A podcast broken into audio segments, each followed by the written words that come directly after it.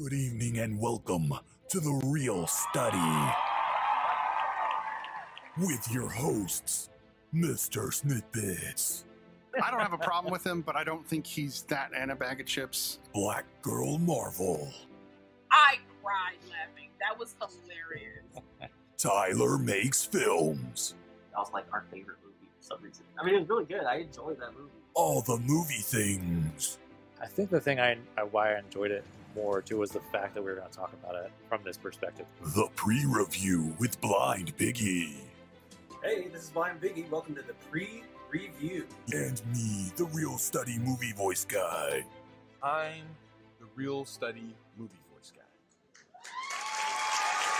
Let's go to the poster wall. Good evening and welcome to the Reel Study. My name is Mr. Snidbits, and with me, as always, is Black Girl Marvel, Tyler Makes Films, and all the movie things. Welcome, everybody. And our special guest today is Lieutenant Commander Rae, also known as Rae Rae, uh, also known as Rachel, uh, who is our resident Star Trek expert, no doubt, at least in my book. Uh, if I have a Star Trek question, I absolutely go to Rae for that, uh, no doubt. Same.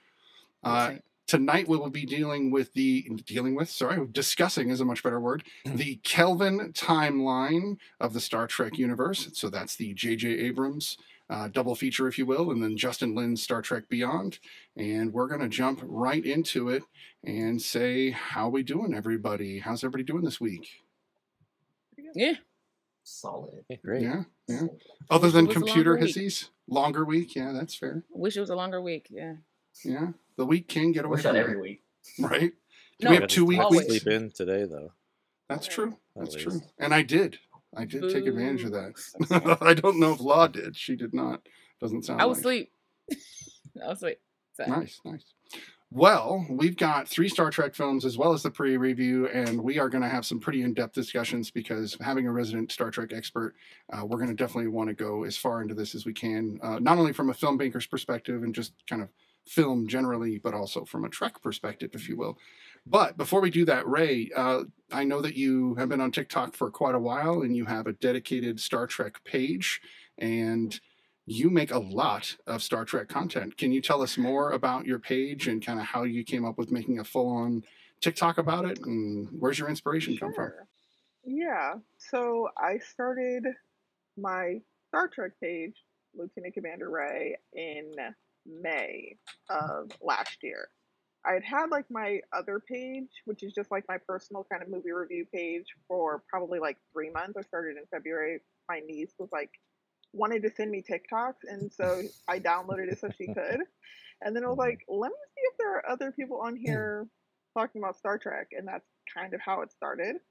Um, but yeah, just kind of posting like just kind of feelers for probably the first couple of months, and then I started taking it pretty seriously, probably in like August or September last year. Mm-hmm. I like it. I like it. Uh, you do know a lot of other TikTok Trekkies or Trekkers. I, I don't never know which term is proper Trekkies- anymore. Trekkers or Trekkies, it doesn't matter. Either way, all right. I've always just been fond Yeah. of Trekkies just due to the, the movie as well as Yeah. just I like the way it sounds. I don't know. Um, but I, I have seen you in many different lives with other Trekkers and Trekkies, Mhm. and you guys have so much content in order to discuss. It feels like almost an unending Yes. amount because you got what seven Yeah. shows now, six, sh- seven shows. Is it seven? Um, there are twelve shows. Twelve shows. I didn't realize. Okay, Wow. so what are the twelve shows? Now I got to know. What are all twelve? I know of a few apparently. the original series, the animated series, which is an animated, it's just one season from the original cast. The Next Generation, Deep Space Nine, Voyager, and then Enterprise, which is the one with Scott Bakula. That one was only Mhm. four seasons. And then the newest series are Discovery, uh, Picard, and Lower Decks started the same year, which Lower Decks is an animated uh, show. Mhm. And then um, Strange New Worlds is the newest one that came out this year. Prodigy started last fall. And then Short Treks, which is like one and a half seasons. It's like 12 episodes, but they're like between three minutes and 20 minutes. So it's a short, um, it's a short series. Oh. Okay, Now, that's you, a lot. Do you know you probably you probably do know this, but what what has been behind this whole push recently for so much Star Trek content? I feel like just the past couple of years, Mm. you know, it's been just Um, like so much Star Trek television I- content. Really, I no think lack it's of movies. the uh, push to um, get people back in, and Mhm. kind of Yeah, yeah. after Enterprise got canceled hmm in 2004, there was a long time, Yeah. 13 years before there was an act- another television show Oh, because jeez. Discovery Wow. didn't start until 2017. Yeah. So the Kelvin timeline kind of reinvigorated that. Like there was Mhm. a lull, like the fandom was like really feeling it. At the Mhm. cancellation, it was the first Star Trek series to ever be canceled, ever. And it took a lot for that the ratings in that show to drop to a point where they didn't make Mhm. any more shows. oh wow. And I think because the Kelvin timeline was so successful that they were like, maybe we should do this. Let's get back in. And I think the quality of the shows, as far as visually, um, has improved a lot. Mm, Um, mhm. I don't really care about that because I, I mean, the old shows were made Mhm. with baling hay. They were, it was nothing. Right. Um, Yeah. But yeah, I think the the movies saying yes, people are still interested in Star Trek is is what made it kind of the resurgence that it is. Mm, nice. Wow. All right. all And now it's getting a fourth movie too. Now, right? I heard. Correct. Yeah. Yeah, So- the fourth movie is in the wings, but they're making it. Yeah. I was going to say it's delayed right now. Is that correct? Mm-hmm. I Yeah, think I've we just all had an kinds of- article about that. I didn't know Noah Hawley was writing it before it got like shelved at one point. The guy who did like Yeah. Fargo and all that. I was like, that would have Oh been sick. yeah. Like, Interesting. Yeah. Well, there, That's there was that story too. The cast didn't even hear about it. yeah. Like, the yeah. cast had no idea Yeah. it was happening. Yes. Yeah, they were Like, being when- asked, and they were like, "I don't like, know what you're Paramount talking announced about." it at like a big Yeah. Paramount event, hmm and then Right. the cast was like, Oh. uh, what? Chris Cool. Pine's Glad like, that we didn't know about this. Yeah. So, uh, you've you've done so many different versions of Trek on your TikToks. I've seen you ask questions. I've seen you highlight episodes. You have a a great course. I know that you've already suggested to Tyler uh, about how to get into Star Trek because this is his Mhm. first kind of foray into into Star Trek. Um, tell us a little bit about that series of TikToks you made, and then we can move on to the Um, films. Sure, yeah. So it was in uh December last year. So Watch with Mike, who I know is a friend of the podcast, um, mutual to all of us, I think. yeah. Um, he mentioned that he had never seen any Star Trek. So at the time, I think I only had seven episodes, and then I updated it a few months ago. It's ten episodes um, from four of the shows, and I think it gives a little bit of a breadcrumb taste of a couple of the different shows, so you kind of know if you mm-hmm. have if you like Star Trek Yeah. and which version of it you like. And Nice. once you kind of pick a series, it's easier to branch out. Um, but it feels extremely overwhelming with no place to start. It's like who wants to watch 56 years of television? Like with with no idea where to go. Yeah. Yeah. Um, so yeah. yeah. the playlist has helped. I, I, quite a few of my mutuals who are very new to Star Trek started with that playlist. Um, so I'm excited it. people are using it. Yeah, that's, No, that's, that's- such a great resource. Yeah. It really is. It's similar to comic books. A lot of people have the same problem. They're like, Oh, comic yeah. books have going on Yeah. 90 years. Where do I start? And much like what you said, there's just grab a grab something and check it out and see. Yeah. Um, and Trek, of course, goes well beyond television and movies. There are books, and uh, I believe there are even Yes. comic books of Star Trek. So yes. there's a lot out there. Um, that said, we are going to get into the Trek that we're talking about tonight, which is, of course, uh, starting with the 2008 reboot. Uh, I'd call it a hard reboot almost, but it's also a mm-hmm. s- sequel of sorts. It's it's a little both. Yeah. Um, and we get to revisit all the same characters but with new actors, and we've got J.J. Abrams and all of his lens flare go- glory, you know, going uh, for this film. Uh, so why don't we start with our uh, our esteemed guest and find out? This film right... came out in 09, though. 09. My apologies. 09. 09. The late oh the late aughts. You know that's all I meant. Um, let's start with Rae and find out what Rae thought of Star Trek when you first saw it in the theater. Um, I love this one. I I really do. I think it does a great job of feeling like Star Trek and also modern enough to get people to watch it who've never seen Star Trek. Um, the storyline is regular for a Star Trek movie. It's just excitement and let's be the good guys. It's a really good movie. I enjoyed Mhm. it. All right, all right.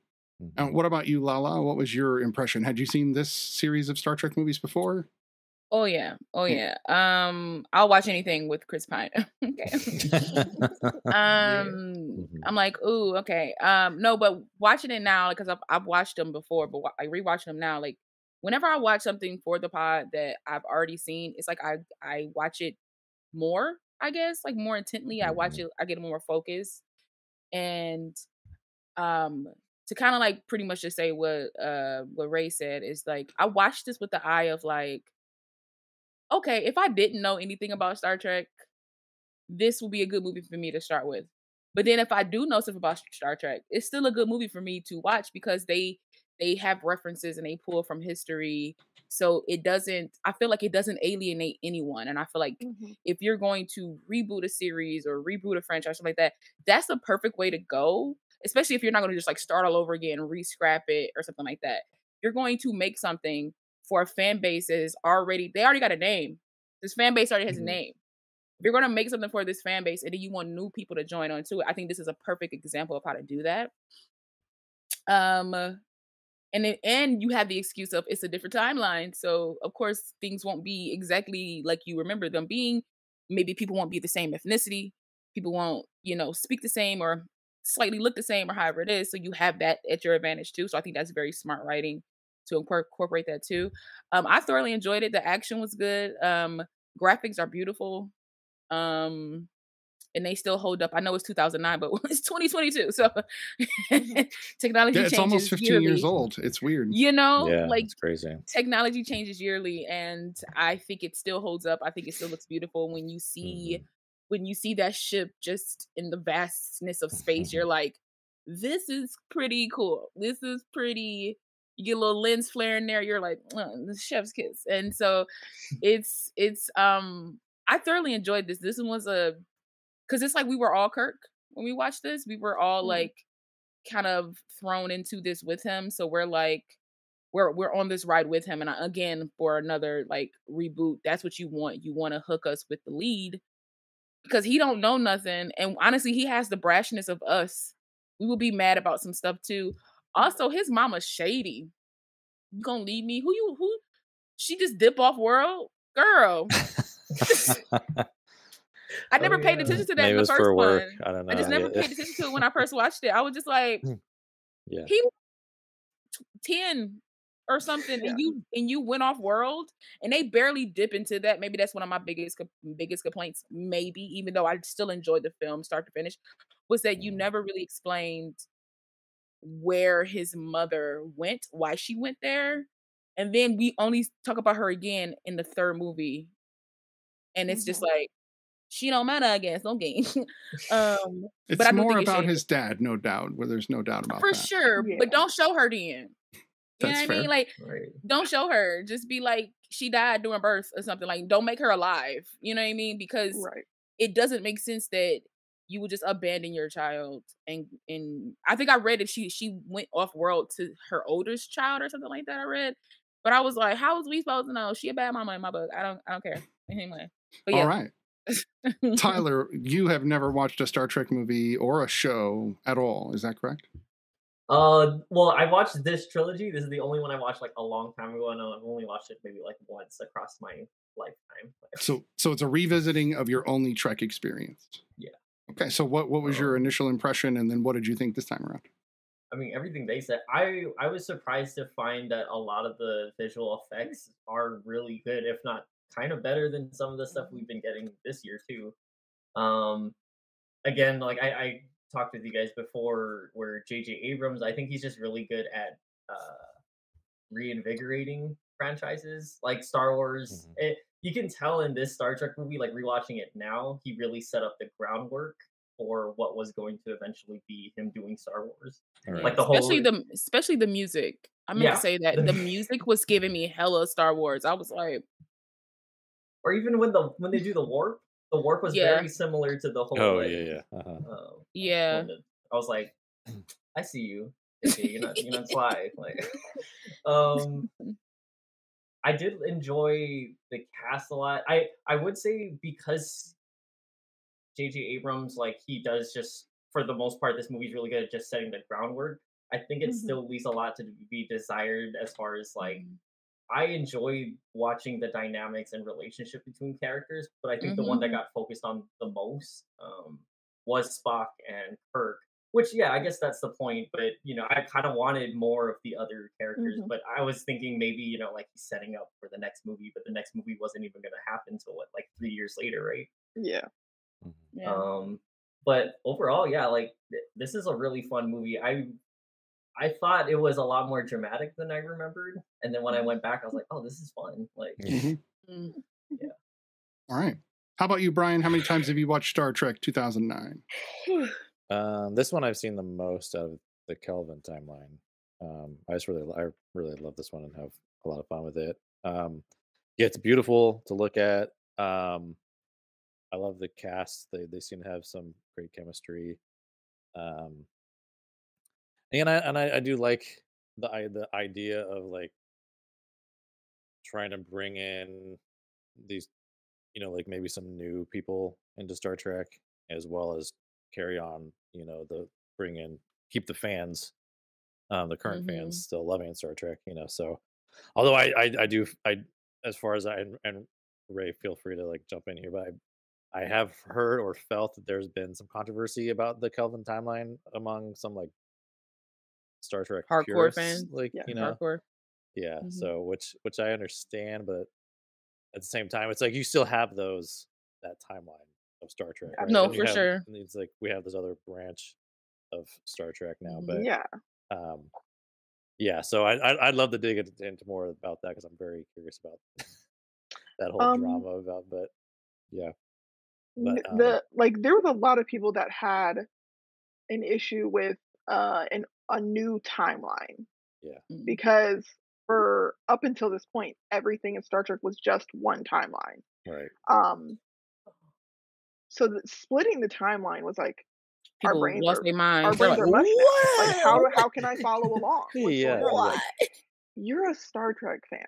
You should exactly be like able to take in continuity in 2 Mhm. separate timelines. Like mhm, yeah, there at I- I least once every series they do a time reset. There's Right. Mhm. definitely there's Yep. always Okay. time travel. Yep. Mhm. Oh yeah. I mean every series does it. So a new a new timeline that's that's an actual it's not a time travel where they go back to the original. yeah. Um so yeah, people people did not like it. People still don't like it. Every time I make a video about the Kelvin timeline, they're like, Yeah. How can I follow along? We just had a new show come out. I'm like, please reel it in. How yeah, yeah, it's like Well, if How do you anybody who watches Back to the Future so can tell that if you watch two, Um, things they get felt like it was know, fan service to Mm. have Leonard come back Oh, Oh, it was total fan service. Prime Spock in these movies, and I'm like, Oh, why wouldn't it be Of fan service? It's Leonard it's Nimoy. Right, It's right, yeah. Leonard Nimoy. Like, but also you need him as the benchmark. Like Right, as much right. as mhm. William Shatner was the benchmark, so is Leonard, and to sure. have him come back and him, the the reason it made so much sense, um, is because he's Vulcan. They could have easily had William do it, but it wouldn't have made sense. He he's already been dead. He would have for a hundred kamikaze the, the, the Right. Nero Um, ship anyway. He wouldn't have For him to be actually like do anything. time Right. yeah. and be be alive. He's Well, it's 180 it years was old Yeah, yeah. it was exactly. illo- it was illogical for William Shatner to for sure. Mhm. see what I did there. Illogical. that. Like, Yes. Sorry. um, to come back and and, and kind of hold together that 1st Mhm. movie, um, and reintroduce it's like holding their hand almost like, hey, Yeah, it's you're okay. a Trekkie. Yeah, it's okay. It's okay. It's Come on. okay, You could. exactly. Um, yeah. and We got to- Leonard to Nimoy. this Here you is go. good. It's okay. Yes, All right, you guys. Okay. He's, he's okay. If, Yeah. if they like We it, got it's the okay for Kobayashi you to like it. Right. got yours in here too. Exactly. Right. Yeah, Um, Look, a green Yeah. alien, my right? favorite part of this whole first movie is um him meeting Kirk in the cave and Mm, yeah, yeah, the Oh, yeah. rein the introduction. And I had made a video about this uh, a while back, but the reason that that scene was so important is because he worked and was best friends with, loved his best friend for like 45 years. But in another Star Trek movie, which we didn't obviously watch this time, Generations, Kirk dies. Spoiler. And Mhm. He and he so so spoiler. Um so Spock hadn't seen Kirk for like 85 years, I think. So Mhm. to Oh, meet your yeah. best friend at the beginning of his career, like when they had originally first met each other, but you hadn't seen them, Mhm. he when he finds out Yeah. that Spock and Kirk are not best friends, they're not kindred Yeah. He's spirits, like, he's like, wait a running this. minute. He's like. I have to fix this. Yeah. This cannot What's be. what's what's This happening? Um and also, I think it's cute. I think it's Mhm. cute that he's he's exiled essentially. He's exiled right. on this planet, cold by himself, and the one person that pops up is his Right. best friend. right. Which just I feel like is a Star Trek theme. Is that Mhm. something bad would happen to the other one, and the other one would just figure out a way. Right. Which is essentially what ha- happens in all these movies. Which Mhm. is why it's it's which is why they're the focus yes. and why like they're the they're the, they're the- they're the thread and then everybody else just kind of like holds Mhm. them together in a way Mhm. but they're the thread and i think that was pretty cool like he's been exiled he hadn't seen his friend for years like decades decades upon decades and when you think all is lost and you're just going to die on this planet right. your best friend pops up i think like you know that's pretty Because up until. Kirk sees him in that cave, nobody knows that Prime Spock is in this timeline. Mm, Right. exactly Nobody Exactly. knows. Yeah. I'm like, this makes my heart hurt a little bit. Right. I know. Like, Yeah. Yeah. no for sure snitty what did you think of star trek 2009 So I went and saw this in theaters uh, with a good friend of mine who just gets hyped about movies, whether they're even a little bad. He's still like, woo! So we both walked out with that kind of energy, and it, it's a fun ride. It's a total popcorn Nice. flick, but it's still something that being, and I was telling Rae before the show, I've been watching Star Trek in movie form since uh, Star Trek 4. So I saw that in theaters, and then each one after that in theaters, uh, with the exception of Beyond. That was the one of this series I didn't get to see, but I saw the rest of them, including all the Generations ones, uh, in Next Generations one in theaters. So I walked in knowing a bit about Trek. I've seen all of the Next Generation. Uh, I've seen a big chunk of Deep Space Nine, a little bit of Voyager. So I, I, I'm a Trekkie light, if you will. Um, so I felt like they they did a good job. Everything was updated enough. Everything was fun. You get to see people like Sulu actually get some action and you know fight a little bit instead of always just being at the helm. I- Not that he doesn't do a great job there. You can't hear me. Weird. You Oh. guys can hear me, right? yeah i can hear you Yeah. I can. Weird. I can't hear him. I can't hear him or see him. Or see him Really, oh wow really weird. No, it's just us. four. re try to refresh Oh, crazy. Rae. I don't know where you I don't know what you're streaming from, but if you can, uh, that is I don't know bizarre. what you're streaming from. That is bizarre. How bizarre? Because we're all in the same program. I was just thinking. Pardon us while we have some uh, moments here. People in the people in the chat can hear him. Yeah, everybody can hear me but Rae. That's really odd. think okay, she's I back. it's- Okay. Can you hear now me now? I can see you. Okay. I can see you now. Is. Like it dropped out while Brian was talking. Weird. How weird. Can you hear me Okay. now? Yeah. Okay, good. Okay. So as I was saying, I've don't know what watched a lot of Trek over the years. Um, all the movies, uh, for the most part. Of course, after the fact, I've owned the series like in VHS form. Uh, I even have the Shout one with the cool right. I even have the cool like Star Trek like collectible series. Uh, uh, anyway, so like Fancy. a a nice piece of me is a is a bit of a, a like I said, Trekkie light. Uh, so watching this, I loved that they were able to bring a lot of those elements. I love seeing a red shirt get killed. I love seeing uh, the little subtle nods to the original with the green alien with Mhm. uh, Mm. I don't know, but they also had the Beastie Boys. So like you you know it, Yeah. it it's it's I don't know, it's a great pairing I think of the two. And, it, and this is the thing, like Tyler said, it is a tricky thing to navigate an already existing world, but still tread your own. And I think J.J. Abrams was the only person that was going to pull that off in one way or another. Uh, lens flares aside, and I keep bringing those up because it was more noticeable in this movie than I've ever noticed in any of his movies, and it, it's Yes. it's bad enough to where there's scenes where I'm like, what are they? What's going on? Because it was that much lens flare other than that, I think the movie is beautiful. Uh, and he should have cut back ninety percent less lens flare. I would have been happy. Uh, a couple here I, and there. I don't even think I noticed it that much. I was just I like, notice it every ooh, acting Yeah. and stuff. I really didn't like. I'm just like, I don't know. Maybe I'm a child, and I'm just like, there's space. No, no, it's- Shiny. Yeah. at all the pew pews. you know. So I was Like, watching some of the behind the scenes stuff, Look at the and ship. My God. well, yeah, no, and it's it's gorgeous. You're not wrong about the special effects; they are great, and they do a lot of practical effects in these movies, even though it doesn't look like it. Um, Yeah, Mhm. there there's one fun. Oh, actually, you you finished. Nadine, no, no, I, I'll was just gonna say because the sets were real, because the lighting on the sets was real, Yeah. the lens flares Mhm. even in the behind the scenes stuff were there. So like he was really kind of leaning into what was already really happening, but he added just I don't know, he dialed it up to eleven, and it needed to be at like Right. six. You're gonna say, Yeah. Brian? Go ahead.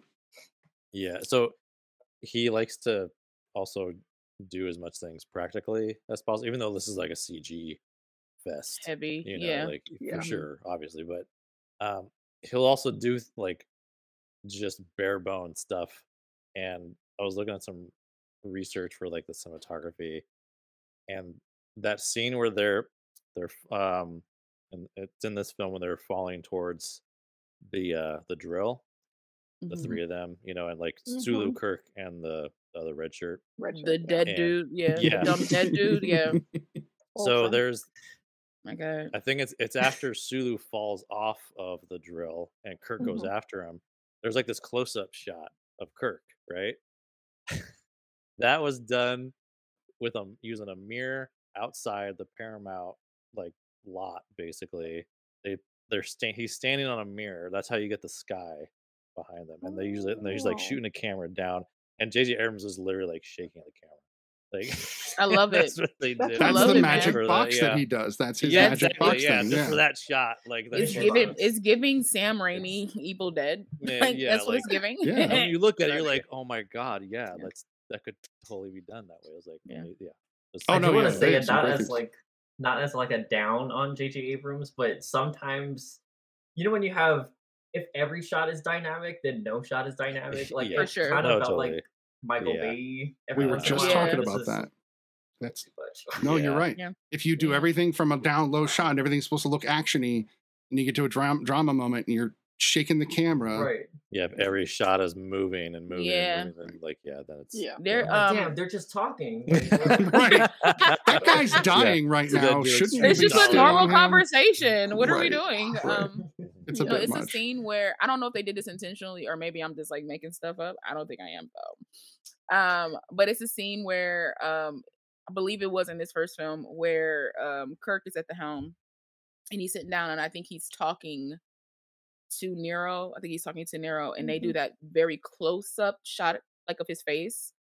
The scar on his face looks like the Starfleet insignia. hmm It does. I noticed that exact same thing. It totally did. A bloody. And I Yeah, was yeah, I was like, yeah, same and I was like, yeah. did they do that on purpose? I know. I'm like- willing to bet they did. I'm willing to bet it. I I, Yeah. I I would was bet it. I noticed that too. Th- This time around, I noticed. I never noticed it before. No, I never noticed it before. yeah. And this time I was Oh. like, wait a minute. Yeah, yeah, I was yeah. like, wait a second. I liked it though. I mean, Yeah, I was you, like, you could take it, you could take it like in so many ways of him like bleeding for Starfleet. Like, you know, some some some oath or contracts are only done in blood. Like sometimes, you know what I mean? Like, you know, Not- I don't know. I not your loved it. permission Or was Spock wearing like was Spock wearing one of those rings and then he like Yeah. just got him? I think Vulcans are strong enough to that's just right, yeah. knock a nice little chunk out of your face. Yeah. I think so. Uh, let's talk about some of the casting choices He made because he unafraid. That made me that made me laugh. right some of these casting choices are very interesting because for me the the one that i think everybody agrees hits pretty darn well is zachary quinto i think he embodies spock very very well um, but i think the person that hits the hits the mark even tighter than that would be karl urban as bones i think he embodies Mhm. bones almost to a t and he's the one person out of the entire cast that when he walked in and, and appa- apparently did the reading he did it, you know, like DeForest Kelley did, and they were like, "Okay, you're you're that's fine, you're Bones." And he's the only He's one the they only wanted one to an actual Trekkie. right, and he's the only one that they let Yeah. do an Oh. impression of the previous crazy. person. Everybody else, they were like, Yeah. "Do your own thing. Don't try to be Yeah. Leonard Nimoy. Don't try to be William Shatner." Um, and he but did Karl Urban is Karl Urban though. Right, Karl Urban is like, oof. He's goaded in my in my opinion. Like he's goaded. Like I've been watching Karl Urban since I was a doesn't know- child. Right. He's like dude was yeah. Cupid on Xena. and then he goes from that to being like Oh my God, the yeah. boys.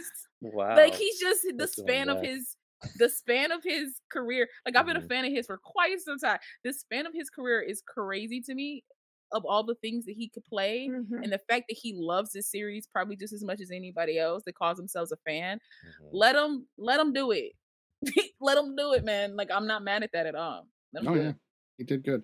The one person. Plus, he was the oh, sorry. comic relief in this whole film. No, I'm Oh, sorry. He was. I'm just saying he Yeah, was uh, like in all three films. Not to say that like yeah, Chekov didn't have funny moments or Scotty I love Scotty Chekov, Scotty like Scotty yeah, Scotty has fun like funny moments and even even like everybody has a funny moment. Even yeah. But Kirk to has some funny moments. Like even Kirk has some, you know, like Spock. You're like, okay, Spock, you gotta. It's it's stern, but it's funny. Like okay, um, but but McCoy was like, he. I felt like he was kind of our our sensibilities because he was just like, space is like a dark place and we gonna die. So while we Yeah. I need you here, to watch the original death series. I just need it because if you like Bones, if you like Karl as Bones, you would like DeForest more. I, yeah. I Oh yeah, I'm yeah, yeah, sure. yeah. Okay. I- I'm yeah. getting there. I'm getting Yeah. there, Rae. What you guys don't know, or maybe you do know. I don't know if you know, but people out in the multiverse of the worlds um don't know is that like me and Rae have this thing where, and we might get. I think we. I think we'll get back into it after I watch the first season of uh what is it, Strange, New Worlds. Strange New Worlds. But we were doing this thing where she was um she would give me an episode, like a random Star Trek episode, doesn't matter where it was from in the series. It could be like episode 15 of Deep Space Nine or something like that, oh, season yeah. eight or whatever. It was just whatever episode she wanted to give me. She would give me like two episodes. I would watch these episodes and then we would go live on TikTok and talk about them. Oh. I've and caught a few like of those interest- episodes. Yeah, and it was just live, like a it was just like an interesting thing, especially Huh. from like one from somebody who has all this knowledge, and then for me who has none. I have the Kelvin timeline. That's what I have, and it's not even that strong.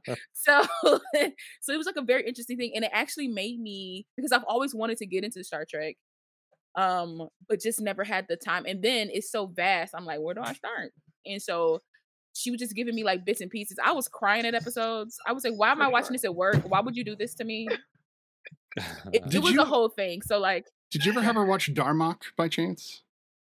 No. Okay. No. Um, I think the episodes I gave her were The Visitor. mhm. Um, there was a Lwaxana episode on Mhm. Deep Space Nine.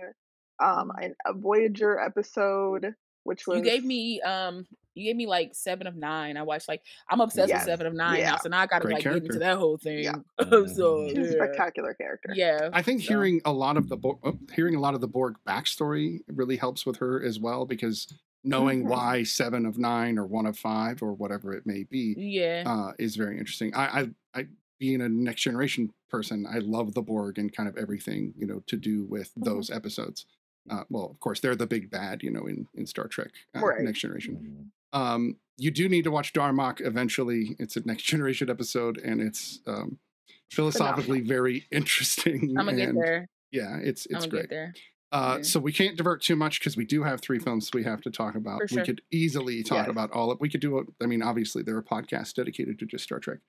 Um, Yeah. I think the one miss for me as far as casting, and I, people are going to probably disagree with me, but I've always kind of felt weird about Chris Pine as Kirk. I've you- he does fine. He does Uh-oh. fine, right? I Uh-oh. know, I know, Oh, He You does turn off your fine, camera, Rae. It's okay. but it's Yeah, you can. You do it all the time. We do- but it's I don't know. He just I don't know. It, he doesn't Damn. excite me. I guess I just I wasn't as convinced by him as I was all the other actors Let's playing the other you on roles. this podcast, and then And then dog on your favorite stuff.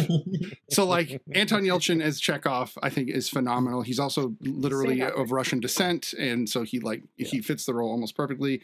Zoe Yeah. Saldana, you know, as Uhura, amazing. Already talked about um, Urban. Uh, Mm, I, I liked Zoe, Zoe as I did. as, I don't. Oh. I personally don't. oh, Really? Simon Pegg. I don't. I don't is dislike good. what she's what she did. I don't dislike what she Mhm. did. I dislike that.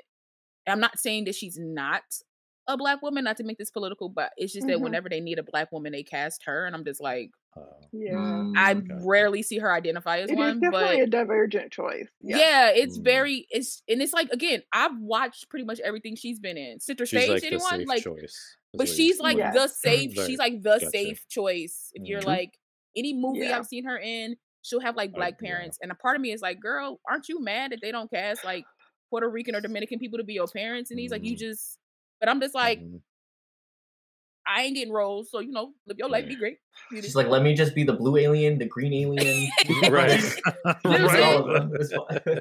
She Somebody hands down one of the makeup. most successful female actors of our time. Like I Yeah. can't fault her for her, Right. but but again, I feel like it's a safe choice to cast her, and I'm just like, Mm. okay, Not to like divert, but they did the same thing to um Gina Rodriguez. So Mm. it it's the industry's Mm. fault. It's It Yeah. is. It Oh, is. yeah, I don't blame her at all. I Oh, really yeah. don't blame her at all. I'm Mhm. still a fan. You got to take the roles she you gotta- get. You know. You could get for sure, and I understand that as like a grinding actor myself. You just take the stuff. Like I'm literally playing a carnivorous penis plant in this sketch show that I'm in. You We're gonna what you gotta definitely have a small segment about Okay. that later on. We got to definitely talk Continue, about that further. continue. Not So- divert can, more, can, can I just Rae- can, can, I Go ahead. can I please talk? I, Yeah, yeah, go ahead. I, I, I- I have to I have to talk about Kirk for a second. I, Oh. I understand why he seems like not a good choice to you. Um, but he is actually probably the best casting in the franchise Hmm. because Mm. he Big Red. actually where his performance is not like William Shatner, it is most like the character Kirk. And I want to separate Mm, the two mhm. because the Okay. character Kirk is supposed to be confident for no reason, right? He's beat all Mhm. the odds. It seems unlikely. Um, he's also extremely smart. I think that they did Mhm. a good job at conveying how intelligent Kirk was. It was supposed to look like it came easy to him because it did. He's super cunning. And I think when we get to Beyond, I'll explain that a little bit more because I think that's the best version of the performance he gave. But Mhm. it makes the character Kirk embodied a little bit better in how quick and on his feet he was. He was able, Mhm. he's Oh yeah. as quick in the command field as Scotty is in engineering. Scotty is MacGyver, right? He can Yeah. make Mhm. anything out of anything. Mhm. And Kirk being able to figure himself out of being marooned hmm Right. back to the captain's chair is only something he could have done. Mhm. I, I think Chris's performance as Kirk gave life to the character in a way that probably where Shatner didn't. Williams felt like a campy performance. I, I don't Yeah, get me I wrong. totally I. I watched Yeah. everything he did as Kirk, the all the whole series and all Mm. six movies. Mhm. And this was a version of Kirk that I actually liked. Hmm. It made sense that he was as confident as he was. Where in the original series, he really was like, "Sir, how are you this lucky?" It really felt happenstance Mm. and not on purpose. It felt like it felt like plot armor in the series. exactly, Yeah, yeah, yeah. absolutely. But in the I- films, you felt like he earned that type of Yeah, like. In a weird way- Yeah. So I uh, get that, all all of that, I'll t- I take it. I do, and I do understand what you're saying. No, no, no, but but I was actually no but, and genuinely no but. I mm-hmm. was just thinking about how this character almost realizes that his his saving grace is plot armor, and he knows that luck is on his side no matter what. He even mentions how I don't know Spock, but it's a gut feeling that I have, and he just Right. knows that this is the right path to take. Period. And there's Mhm. no questioning him because if you do, everybody might die. And they do in the, all three of these movies, they kind of lead to showing you that. So I do agree. They Mhm. embodied parts of Kirk, no doubt. I mean, technically, he died. Maybe it's just me and Chris Pine. It could just be me. I don't know. Maybe I don't. Could But be. Chris Well- Pine's a gem. When he di- when he dies, though, it is. Oh, don't do the snort for him. That's messed up. it's all good. When he dies, though, in the series, I know you guys will eventually watch it, but when he dies, it's to save the freaking galaxy. Like it is not like Mhm. he's literally Mhm. saving the galaxy. So, um, Yeah. to me, that's you couldn't kill Kirk any other way. Um, No. he has to go down swinging. Um, I don't know. For me, talk about one of my one of my favorite parts in this movie is from Chekov when he has to like read off the code. Oh yeah, he has to like change his, his, Victor, his Victor, He said accent a Victor, little bit. Victor, but he Victor, so. Victor, yeah. And, I then- love- and- but Anton, Victor, Victor. Anton is like killing it, just in that, just like the little Mhm. subtleties that he's trying to like. Oh, Mhm. it's so yeah, Yeah. it's so awesome. Oh, Rip it. Anton though. That that broke my heart a little bit. His passing, his passing away. I was like, no, but I wanted to see him, and he needs to be in more things. and he needs he to be died bigger. in He such needs a to strange way. a strange such a way. strange way. It's a strange Yeah. way. Um, can I say this though about Kirk? Um, I thoroughly okay. Obviously, y'all know I like Chris Pine. okay, um, but I in this film, I felt like throughout the all three films, I feel like he grows. But also, I think Pike. I never noticed this when I watched it before, and maybe I was like sleeping halfway, woke up. I don't know what I was doing, even though I saw this in the theater. But I missed the fact that Pike said he has a genius level intellect. Mhm. For sure. And what I like about Kirk in these series is you would never know that he has a genius level intellect. Because I feel like smart people don't have to say they're smart. Yeah. They just do Yeah. smart things, right?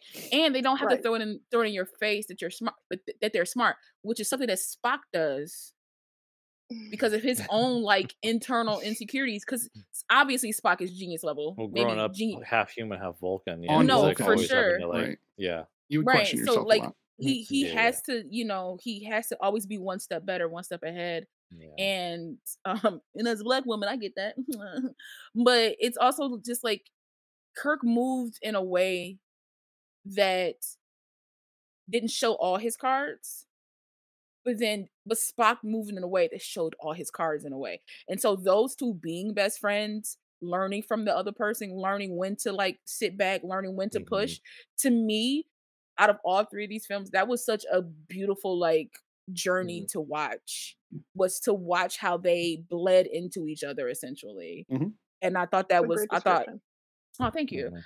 i was trying to find the words thank you um but i um i thoroughly enjoyed that i was just like and because i'm like i'm like tyler in a sense where i love character development i love characters like sometimes you don't need explosions and big things to happen or massive sets if you just have two people in a room doing a thing and it's amazing and the acting is on point and maybe some strings and horns and music in the background i'm fully integrated i'm fully in i don't need anything else Yeah. like i'm just there so to me in this vast world that connection was a, like a, a like a lifeline to watch it was Mm. nice Mhm.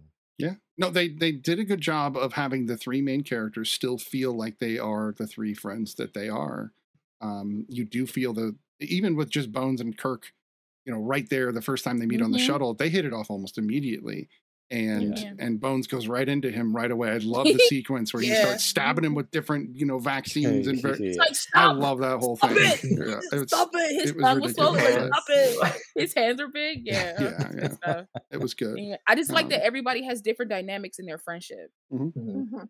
Like how how Kirk is with Spock, he's not like that with McCoy. He's not like that with Scotty or even her. Right. Like everybody, res- everybody's relationships are so defined well in that first film that you believe it in the second one, you believe it in the third one, and I'm pretty mm-hmm. sure whenever we get a fourth one, you'll believe it even more. And hopefully everybody Yeah. comes back. Even though I hope they know about it now. Well, but hopefully Yeah. everybody comes back. I don't know how they're going to handle Chekov, but they'll figure out something. They Right. JJ Yeah. Abrams said I read this. JJ Abrams said that they will not recast Good. his No, character. they're not going to recast. They, They should either say re- he's on another ship, or he's on planet, Right. or he's with family, or he died. One of those will or be they or e- either any of those, but but JJ Abrams said that they will not recast his character, which I am Mm, okay for because nobody if I feel like if anybody got into that role, even if they did a good job, I would still think it was a, a pale comparison to what Anton sure. Yeah, it always brought to that. to Anton. You know what I mean? Brought to that role. But I know that the fourth one supposedly the plot was supposed to be, supposed to bring Chris Hemsworth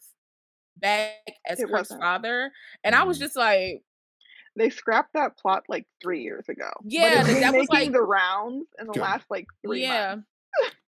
No, no, I was no, I was reading that that's what was one like po- a possible Yeah, plot, and they uh, were like, and they were like, nah. And now it's like they're back to like figuring out what the I mean, because he had already is. signed on to do Thor. Yeah, and he- exactly. He, cost Yeah. too much. They were, Exactly. he was like, I'm his- never, I'm not coming back to scheduling do him, this. yeah, scheduling Yeah. him would have been a nightmare. yeah. Too many Chris's too. Yeah. think. Yeah, so I much don't- is It's never enough Chris's, man. Come on now. It's never Honestly, I hope one day we gotta have a movie with all of them. I hope that one day, yes, I Yeah. hope that one day they'll do like a like, they'll do like a um Nick Cage like thing where he played himself in that movie. yeah, They'll have like a Chris movie. I feel like you might as well do it. People will pay for it, man. They'll Like, call Oh, it man, I'd Chris watch that. Crossed. yeah, Or Oh! Cross- yeah. Sir. he did Sir. better than I was gonna. I had something brewing, but that was way It's, off. also- it's also did like a that one happen? multiverse movie Right. Yeah. where they're like they're like That's different funny. versions of each other. I like it. Yes. or That's, something. that's funny. So there is one other actor we haven't mentioned that I, th- I think deserves some some mention, and it was interesting uh, for them to John choose to bring Okay, um, period. uh, to bring Pike into the film since he was the original Oh. captain on the first Oh, episode, okay. And they brought and they brought Pike in to you know be the original captain. I thought that was clever. Um, but Bruce Greenwood, you know, he's the, he's an actor that most people Yeah. forget about. enjoyed him. which I love the guy. I think he's fantastic in everything he does, and he brought a gravitas to the role that made me believe this Mhm. dude is potentially an admiral. Uh, you know, at the end of the movie, spoilers, uh, he makes admiral, Mhm.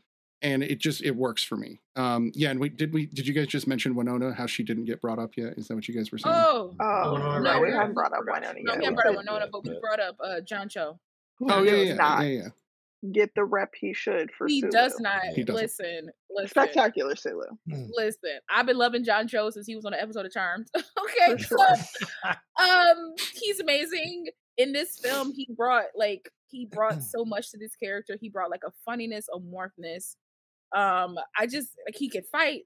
I love. I think it's in the last one he does this, but you know we'll get to it. But I just love when he's like, "Mr. Sulu, like, can you fly this?" And he looks back like, "Are you kidding me?" I was like, "You better let him know who you are, boy." It's a callback to um the Voyage Home when uh which is the a fourth movie. nice. Yeah, yeah, And yeah. when he goes to check out the helicopters so that they can fly the transparent aluminum. Yeah, And they like the guy asked him if he's ever flown a helicopter before. Oh. He's like, that's "Sir, I- funny. yes, I can fly this. I promise. Yeah, yeah, yeah. He can Like fly. Yeah, he anything. John Cho is. He was such a good Sulu. Like yeah. I Mhm. really like, and I had made a video about this a while back. It's like the the main cast that they really focus on are obviously Kirk, Spock, Uhura, Mhm, and mhm. Bones. But Right. like, let's not forget that Chekov and Sulu were Mhm. there the whole time. Mhm. Like Yeah. Sulu's such a great character, so much depth, Mhm. and George Takei, he don't get the rep he deserves either. So No. I, Yeah. I'm I'm excited. I He love did. the He, character he he did later in life when he started being funny on social media, and then everybody was like, "He's great. right? He's like he's amazing." oh my. So he Right. George Takei actually did some. Almost all of the actors came back. Any, any of the living actors at the time Mhm. came back and did references for this this movie and helped each cast member kind of find their own, but also kind of Mm. just talked about what it was like. And George Takei, they asked him, they were like, "So Sulu's a Japanese character," and Takei was like, "No." We never made him to be Japanese. We made him to be Asian. So you can go ahead and cast a Korean actor, and it will not be a Mm. problem. Uh, which I thought was interesting and very cool of them to just say, you know, let's let's make sure that we find the right person for the role, uh, which was great. Yeah. Which should be done across the board forever Right. and all time in Hollywood. Agreed. Agreed. What a concept. Because like even if you want to make them an ethnicity, you don't make them a specific ethnicity. You just be like they're this, and you can cast the whole spectrum because there's not one thing Mhm. in yeah. yeah, Okay, I'm sorry. Yeah. No, no, you're not wrong. Anything of, of his culture and the film Mhm. itself, but Right. yeah. So we have been talking about this um, one movie for a while, but we also were kind of laying the groundwork for each actor and character, so we can. There's so Um, much to love. Like the music too. Like I love the theme of the Kelvin timeline. Like I Mhm. man, and like yeah, it's just a great Michael Giacchino doing an amazing job. Oh, that Um, makes a whole lot of sense. y- No, right? it Yeah. does. No, it does. Yeah. Yep. Yep, But- I didn't pay attention Yep. to it. I didn't even go look. I knew somebody here was gonna know, so I just like just Ah, didn't worry about Oh, it. But the moment you said it, I'm like, yep, Yep. yep, I heard it. but they end the credits with the original story, Right. or the, the Yeah, original bring in the score, which is great. I thought that was a great way to end it. From the original show. Yeah. Yeah. The first Yeah. series. Yeah.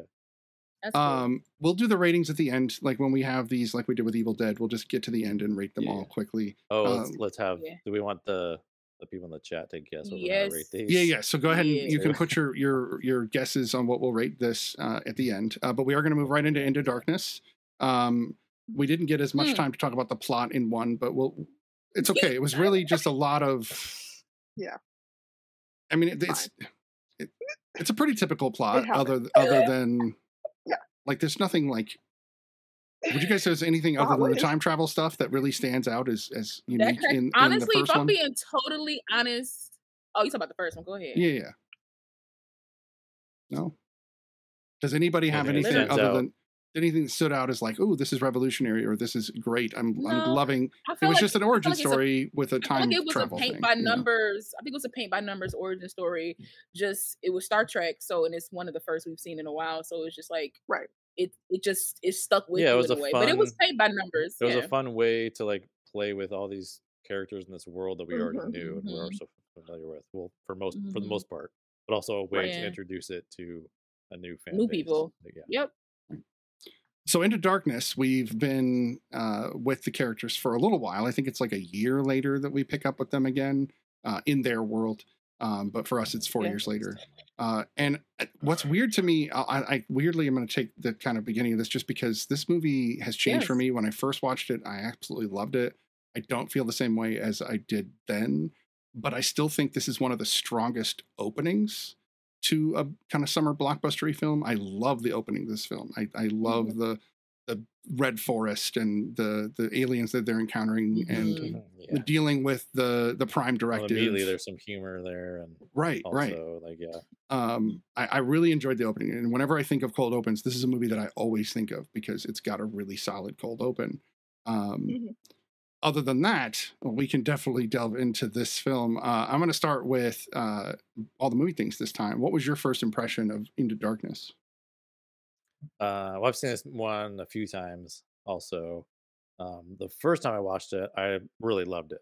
Like I, I, I mean, had the first film was probably tops for me. Like, like I think I mentioned that uh, before we started. Out of the, these three, and this one was pretty close. After watching it this time around, it it may have like fallen a little bit, but I, I still really enjoyed enjoyed it. There are like a few like I do feel like it's there's kind of a cringy moment when Spock yells Khan in a way, and but but at the same time, it still gave me goosebumps though. so was, I was I was really conflicted when it, I watched it this time around. You're like, like, "Ugh." "Ah, That's ooh," funny. But, oh, but yeah. But then I still love it when he like runs after Khan, you know, and just like The whole chase oh, scene was man, amazing, yeah, honestly. and just- yeah, the tracking um, of that chase scene was great too. yeah. so I, I still had a blast with it. I, I still, I mean, uh, Benedict Cumberbatch is doing, you know, killing it. Um, I, I, I think he's a great, great bad guy. Like as far as like his performance, I, I'd love to see him be a villain more, more often. So, yeah, Alright. it's still a fun, still a fun watch. I like it, Tyler. Uh, yeah, I mean everything you said. I the cinematography is even better than the first, to be honest. Um, Mhm. Benedict Cumberbatch, I was like, who's he playing? Like the whole time, like JJ wouldn't tell me. I could have never guessed it was Khan. Like, um, I think, yeah, no, like what you said about the cold opening, that was that was what was missing from the first one for me. Was like I Mhm. wanted like cool, like give me colors and stuff. This is space. Like this is all Mhm. different like places. Like we should get more aliens. Like Yeah. be weird about it. So I think like them getting like a budget and now people on board, they're like, yeah, well, we're gonna go there. Mhm. I really enjoyed it for the most part. Yeah. All right, Lala. Um, I I enjoyed this film because because I have no previous knowledge of anything else. I can't compare it to anything. I can't be like, well, this now I can't pick out moments. Have you, have you not seen Star Trek 2 before? No. Before this? Okay. That's Not at all. Gotcha. Not even not even a little bit. Okay, Um, but. I but because I'm like I I grew up in this world essentially. I know that him yelling Khan is like a thing. Mhm. I know, you know what I'm saying? I know that um I know that I think he yells Spock at some time and I know that's a thing. Like I know that cer- I know certain things are things. Like even the first one I I was like this might be a callback, but I'm not I don't know, but I think it's- But you know, it just you could feel it, you know, cuz sometimes sometimes callbacks don't lay right in a scene and you're like, "Oh, they did that in the previous thing. Oh, okay, that's cool then. That they that they did that." But um I enjoyed this, like just just like what you guys pretty much said. Like I enjoyed like the like the other world and the colors because my thing is I made this comment on uh, on JJ's Twitter that um like she was she was talking um Oh, I thought Star- you meant J.J. Abrams. So did I. No. I did Like, not know you meant our I friend JJ. like- sorry. Well, I mean, but I do that too. I leave messages on like all celebrity stuff because you people, I don't care about y'all. I don't care Right. about you. I got that blue check. I know. So you No, got but bucks a month for soon? Me. I know, Right. right? Um, less now, anyway. which is crazy.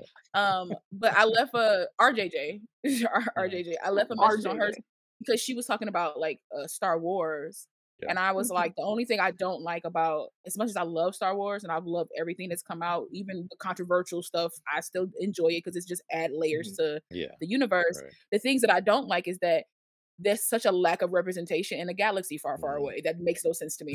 yeah. Um, so you know, so to me, Star Trek in a way, aliens, but we don't. But but oh, but there's only one specific color right. that we. I'm just like, okay, that makes no sense.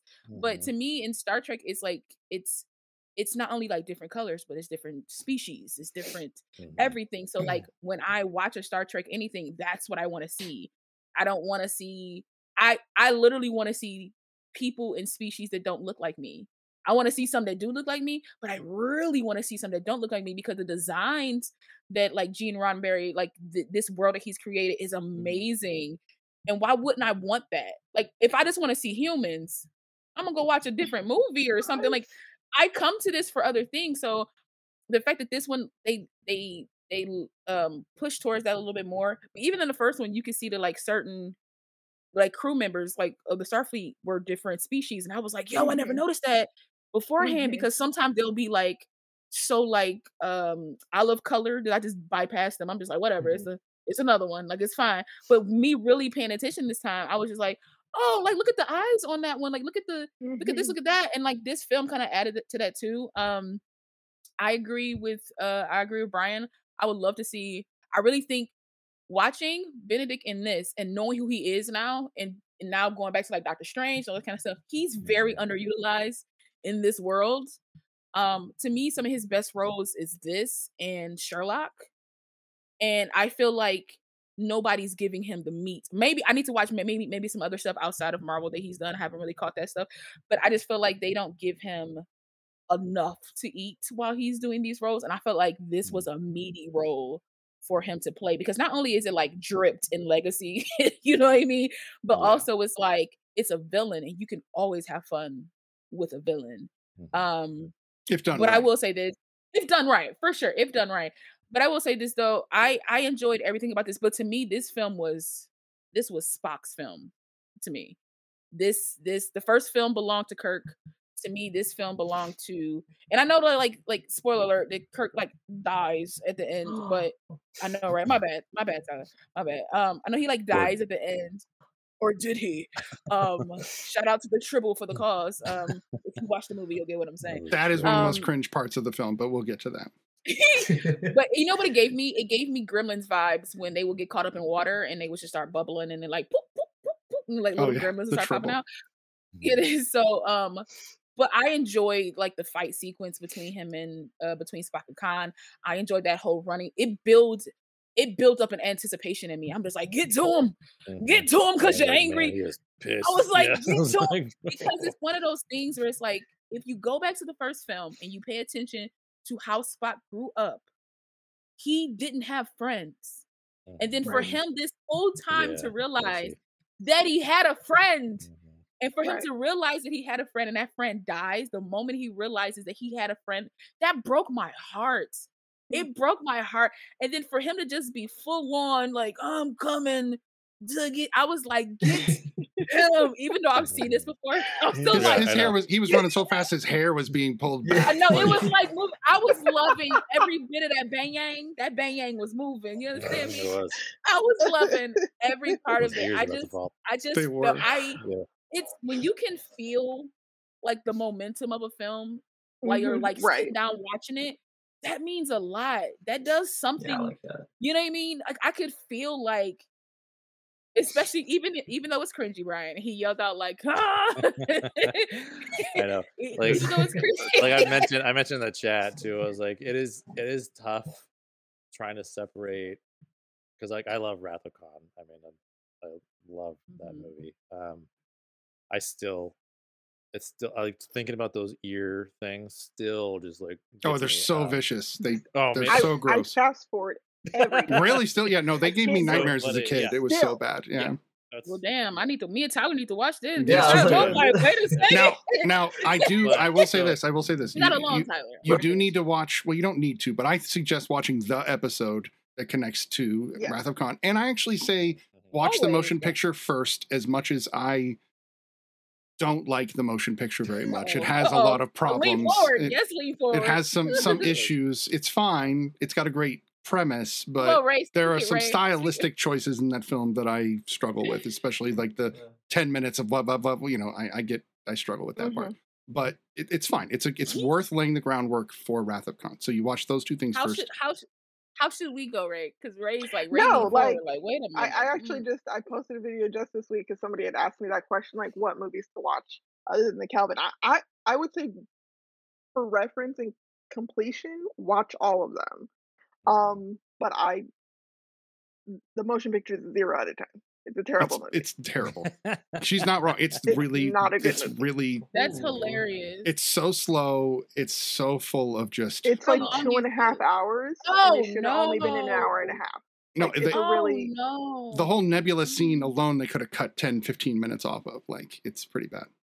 Jeez. yeah. Wow. But I mean, as far each as of Wrath these of movies I mean, they don't have like do hours watch the episode even their before you watch uniforms are kind of are like something The to be desired. uniforms are different, Yeah, and that's a was like, whole? Bell thing. bottom, And the fandom is like, flare, what like yeah. is Yeah, this it's so uniform? yeah, yeah, yeah. What were they? What were they trying to do? Were they trying to be like more of the They time? just wanted to make it different. I mean, Yeah, yeah. there had. Not think been this is a Star movie, Trek so for yeah. Right. um Since '69, right? like yeah. nine years. Yeah.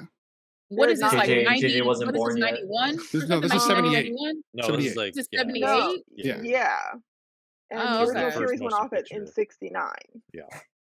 So it'd been almost ten years, and they were just like, "We got to make Yeah. it cool, guys." And they had at then, this yeah, point, Okay. thing too was like Star Wars had been out, right? Superman, And Yes. Kubrick's like Oh, uh, you know, 2001 yeah, had been out. They they had to was like avoid like looking like any of this other stuff. asked. yeah. Nobody listen. It's like it's like when your parent comes in and they try to be like cool with you and they try to talk your cool This is language. exactly what it was. That's My Yeah. thing is Exactly. Look, nobody nobody asked you for that. Give me that. Talk to me We're how you used to talk to me. Talk to me. No, and Talk to me in your normal language. the concept of the original motion picture is actually good. The concept is really cool. I like what they the did with it. But whoever directed that movie Dang. was From taking some. They were taking film. Valium or something because it was just so slow. Well, what you so meant in the movie? I said, wait a minute. I Yeah, thought no, you yeah. meant in the movie. No, no, no, no. The the the, the people making the film, and I'm not trying to. I, I, I should be kinder than this, but I'm I'm with Rae. It's like a zero out of ten. It's pretty terrible. I feel like you're being Kinder to the motion picture.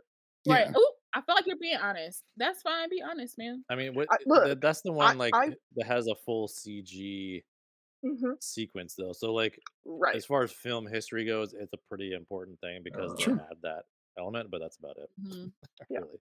So, what did you think of Into Darkness, Rae? Since we're we sidelined with Wrath of Um, Khan quite a okay, bit there. so because we had talked about this pre-show, um, as a just a movie watcher, I really enjoy this movie. I- Um, I think it's beautiful. I think the characters are very well rounded. Um, there's good arcs for the characters we see. Mhm. Um, as a Trekkie, I do not watch this movie. Oh. Respect. Um, uh, there's a, a number of issues as far as the actual IP goes. Um, first and foremost, the character Khan Noonien Singh is supposed to be South Asian. yes, he is. I read that too. Was originally Yeah. played by Ricardo Montalban, but like no one cared Mhm. back then. And Right. he was brown. Right. Like he was exactly. tan-ish in Yeah. the Mhm. 60s, and that was fine for them. Yeah. Um, but to to cast the pastiest man ever to play this Yeah. character is like a Mhm. wild choice. Remind Um. I did a rework of the story where I think it could have worked.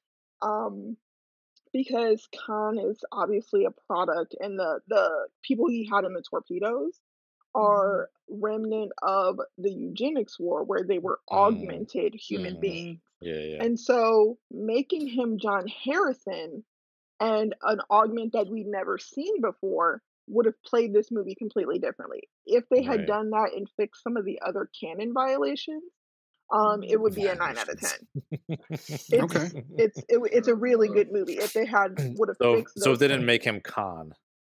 correct. He could have been any of the other Making 72 him- people. Exactly. I mm, think it still would have yeah. had the emotional weight that they wanted to, even if he wasn't Khan. No, exactly. Um, yeah, yeah. It would have been neat Yeah, if they just no, went it's past one of the torpedoes and it just had like Khan written Yeah, on they it. had Khan in one of those things. Like, yeah, yeah, exactly. yeah, yeah. Now that would have been fantastic. been kinda Or they Um, could have just Yeah. cast somebody of that ethnicity, or maybe they could have referenced the fact. Maybe because to me, a lot of these things could be tied up in a neat little bow, and people get Mhm. past it if you just reference them. So even if they Mhm. still wanted Khan and they wanted Benedict Cumberbatch to be Khan, you Mhm. could have said he was augmented because Right. otherwise these people would have known it was him based on what he looked like or however it is. Mhm.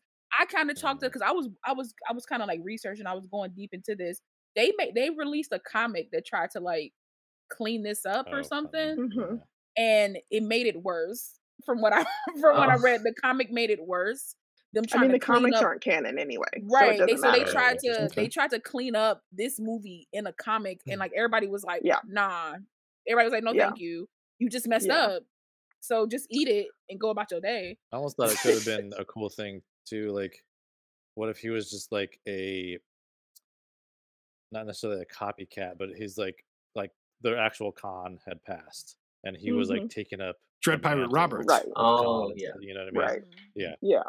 That Yeah. would have been. Because I it would make sense Yeah, because this is that a Kelvin sense. timeline, right? So y'all Mhm. could have literally did some Right. timey wimey Oh, stuff totally. Yeah, yeah, Correct. yeah, make a to make a whole different kind. Like Yeah. Well, in a sense, they Little- did. Yeah. I mean, I'm going to say that they did. So the fact that Right. he was found by the admiral uh, rather than by Kirk's, you know, by the Enterprise, because they Mhm. weren't in the same place what they would have been, because Kirk was behind Mhm. in his own timeline, getting to being a captain. Um, all of that kind of pushed everything back. So, being that Khan was found by someone else and the story was changed, what I was talking to Rae about, about before the show was it's strange to me that there's this weird conflict between him and Kirk when there shouldn't be because they literally just Correct. met. Like there Yeah, is no conflict. The conflict yeah, yeah, would only be between him and the admiral, and yet Khan is holding this grudge against Kirk and Starfleet. And, and I'm like, why? Did you know who did this to you? It wasn't Kirk. It wasn't the- Spock.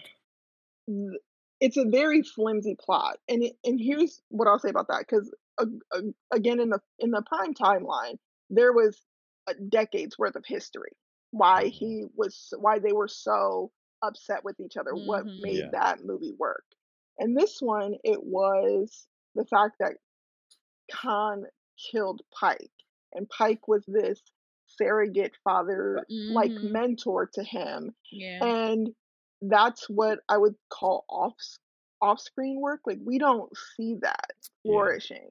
He took him kind of under his wing, and for the most part, Kirk was in the academy, and Pike was still running his ship. I mean, he Mhm. someone was captaining the Enterprise while he was in school. Um, and so uh, even though he got him into the academy, took over his ship, he's an admiral. Um, their relationship, you could still see there was a- a bond there. But for him to have killed Pike and that be where the anger is that we're we're coming from, he's like, now I have no one. It's like, I don't, I don't believe You got a you, whole but you got a whole crew, bro. But it's Right. cool. Yeah, Right. He should have you been know, more it's upset like, I about the get that you library getting blown up. him, but enough to go to an exiled portion of like you can't go there. You cannot go to Kronos. At this Mhm. point Yeah. in time, they were there had already been a war with the Klingons, and that's why Yeah. they couldn't go there. Now Mhm. you're going to go to the edge of space to a planet you can't go to or probably won't come back from to Yeah. have vengeance on this species of warlike creatures. What are you, what are you talking about? I'm so confused. Um, yeah, it's. I mean, there's multiple other things that don't make any sense about this movie as Mhm. far as Trekkies go, but as a moviegoer, yeah, it's fun. Yeah, That's yeah. how I viewed it As a as a moviegoer. moviegoer. I want to talk about the Tribble because to me, there are really convenient things in movies. And if you pan over to give me the plot that's going to tell me how things ended, you know, at, at the very end, that conveniently, I groan a bit. I'm like, come on, JJ, couldn't you have found a way to just not show us that and just tell us in the end? We would have believed you anyway. You wouldn't have to I mean, show wouldn't, us. they couldn't or shouldn't have done it anyway. One, because genetic modification is is against the law. It's, it's banned. It's ruled out. Like And they that's use it on part of the issue. officer. And tribbles have a genetic replication, like that's part of the thing, but they also Mhm. are born pregnant. Like that tribble was pregnant. That ship would have been full of tribbles if they had actually revived it and then filled that's it with augment blood just to get it a new Now you're talking about super to tribbles, right? Kirk. Now he's got tribble augment DNA. Like they would never have let him be a yeah. Starfleet So should he be would like reproducing? He would have been in a science like lab at that point. Yeah, he would. They have been, like, would totally never. I mean, he should have Yeah. easily been in a lab. I mean, that's like pumping me full of Winter Soldier blood and then expecting me not to have some extra Yeah. stuff going on. So like by the time the third film come came around, Kirk should have been like he should have been hopping like 30 feet like Khan was, or at least Yeah. backflips After and a shit. week. or at least or at least 15 feet or something. He shouldn't be getting his hurt as he was before because Khan was taking punches like it was Oh, man. You, nothing. you know, Yeah. Bones took Never all the special out of the blood. He took everything but the. but he's Bones. I'm calling. I'm calling shenanigans. No, I'm with you. I'm with you. The tribble bugged me, and it was just one of those like, let me aside for this moment in the movie and just say this ridiculous line just to. I'm Yeah. just furthering my whole thing about like JJ slowly pulling back. You can tell just like the plot, the way it, because even like the script, Then like by I would say like you one, could yeah. tell in the beginning too, like there was just a lot of stuff where like what you were saying off screen, like there was that moment he was like, "Hey, Kirk, remember that time in the bar? Remember that? Remember those times that like I hate that in scripts because they don't show it. Like you just expect us to kind of like Right. care about anything that's going on, but they're not showing us anything. It's like Yeah. Right.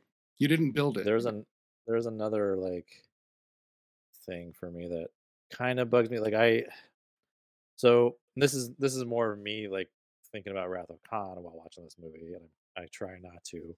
But this Yeah. moment when Kirk sacrifices himself, and then they're supposed to have this moment. For me, Wrath of Khan, like I'm like crying, I'm like bawling. You know what I mean? but they have so much more history up to that Mhm. point. Where this one, I Yes. just don't. I'm just not feeling it as much. You know what I mean? It's just like, you Oh, I felt all I felt all that. Yeah. Damn, But I get what you but I hundred percent but I hundred percent get where you're coming from because as somebody with this previous knowledge, right? you're yeah. like you're like, well, y'all didn't really build up this enough. Like they hated each other in the first one and then liked each other at the very But the- end. And exactly then, right. exa- At the and end then of it, yeah. in this one, they still at odds with each other because Mhm. Spock just don't get the emotion, which is a se- which was a trend between him and her, like between like Kirk and her, where they were like, yeah. he don't love us. Why he don't love us? Like that was the right. Star Trek Into Darkness Yeah. was, was was literally should be retitled. Why don't Spock love us? Or why can't he figure out how to love us? Because that's what it Mm-hmm. was. They were like, he just don't love us. We love him so much. Why can't Spock be a real boy? I know, Yeah. right? Like so, like I I I 100 percent understand that. But for me, watching the first one, Yeah. I still sense. think there's Yeah. like connection even when you're angry at a person. Um, Mhm. because you have two geniuses yelling at each other essentially, and it's just like two geniuses being like, "I'm right, no, I'm right, no, I'm right," and then they're like, well, "Maybe we both right, and we could work together, maybe." Right. And so, like, You just you- summed up it's the like whole that movie. was- That was good. Yeah. so you got like that one, and then they transition into like triple. That thing, Kirk.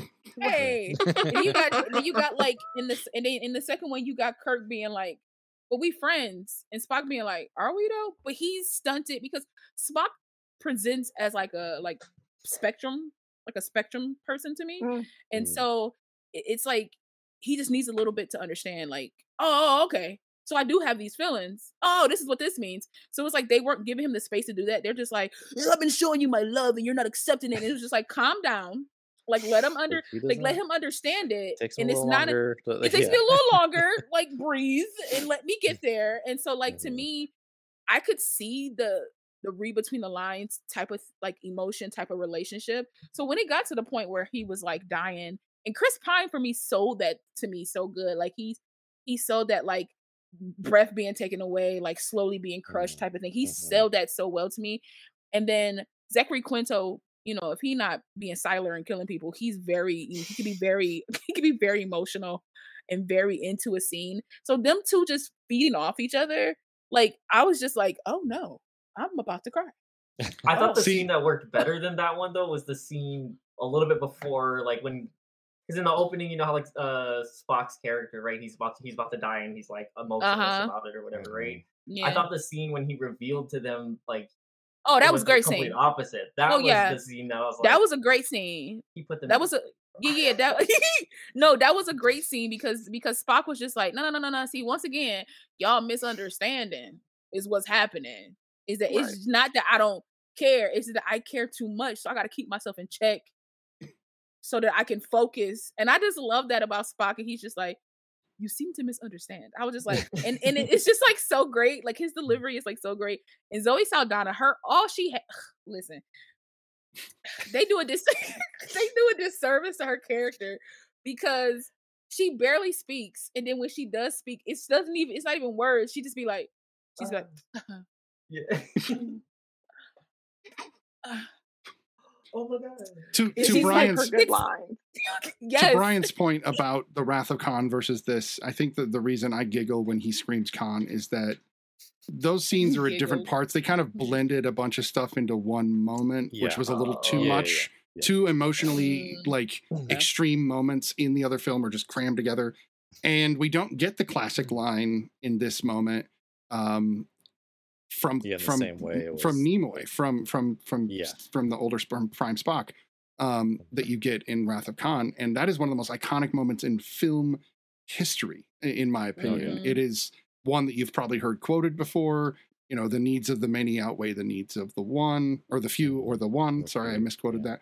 Um, and it's it's I, we didn't get that, and I and I expected at least that line somehow. I didn't care if it was said the Mm, other way or something. it I don't doesn't know. make sense in this movie. I know it doesn't, and that's why they took it out. It. No, know. I'm Yeah, not. I'm yeah, not. yeah. I'm, because, like, for me, I, I hate that scene because I vol- don't think it one, or- carries the the um no when when they switch places in the Oh, deck. gotcha. Yeah, yeah, yeah. Mm. Um, Yeah.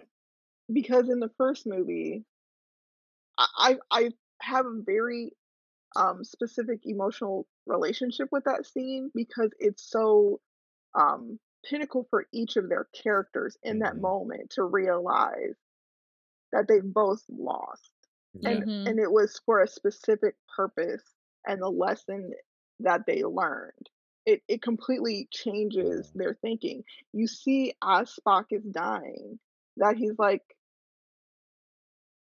I, this doesn't make any sense i did it for you Mhm. right like that's the point of the line that you're saying Snitty, this doesn't make any sense but i did it for you i did it for Mhm. everyone even though it's basically illogical um and spock um or in kirk being in a position where he has officially lost this no-win scenario he cannot Mhm. Mhm. bring Yeah. spock back He can't. he is figure code. officially lost right Yeah. Mhm. that's like a huge staple of the Kirk character to be able to beat no win scenarios. He's like, he I don't care the odds. Yeah, he Right. beats the odds. exactly. And Mhm. the fact that he couldn't hear and he Mhm. had to watch his friend die, that does not carry the same weight for me in this movie Right. because Yep. they switch places. It's like, okay. Mhm. And in the original, when Spock comes back to life, spoiler alert, um, it's Yeah. because of Vulcan physiology. It is because of the rules of Vulcan that he could pass his Katra, and they could they could find a new body for his soul. Mhm. And this, they just use tribble augment. What? Uh, like what? I don't, I don't. I don't understand. You know what Yeah. I mean? Like that for yeah, me, it's yeah. like Vulcans they are tried to do this. They tried to do that in this movie, and I think that they didn't know. And this is we were talking about this pre-show. It's like you can tell. I feel like that scene was written by people who don't understand Star Trek. Otherwise, they would have understand the paramount nature of the original version of that scene. Yeah. And they were just like, "Sure, it's a different timeline. Like, let's switch it." And it's like, Yeah, "Mm, that's but you didn't that's do it. that's kind of what I was. it." Yeah, what I was thinking I too. Like it's like they're Mm. in a room. They're like, oh, oh, oh, you know, what'd be cool. You know how, like, in Right. Wrath of Khan, you just- switch Just switch it. Just switch it. Right. Yeah. Brian's like, oh, bro, I got a good idea. Groundbreaking. That's how your voice we was. got- I don't know. But personally, that's- I'm that's always did a, it. I'm I'm always playing devil's advocate. I'm always like on the other side of Mhm. things. That's just it's it's not it's it's no bads. I love everybody here. For me, I haven't seen that. I Yeah, I no, I, no, I haven't totally. seen Yeah, of yeah, that. yeah. course. So, like, right? yeah. So like maybe I'll feel different once I do finally get to that. But I do like that they switched it because to me it's the same. To me it's the same adage of like, well, in the comic book, in Marvel comic books, they do it like this, and you're like, okay, Yeah. well, go watch, Mhm. go read the Mhm. comic to get that. This is this thing. But for Yeah. me, it's like, but but for me, I've been with these characters for like a movie and a half now.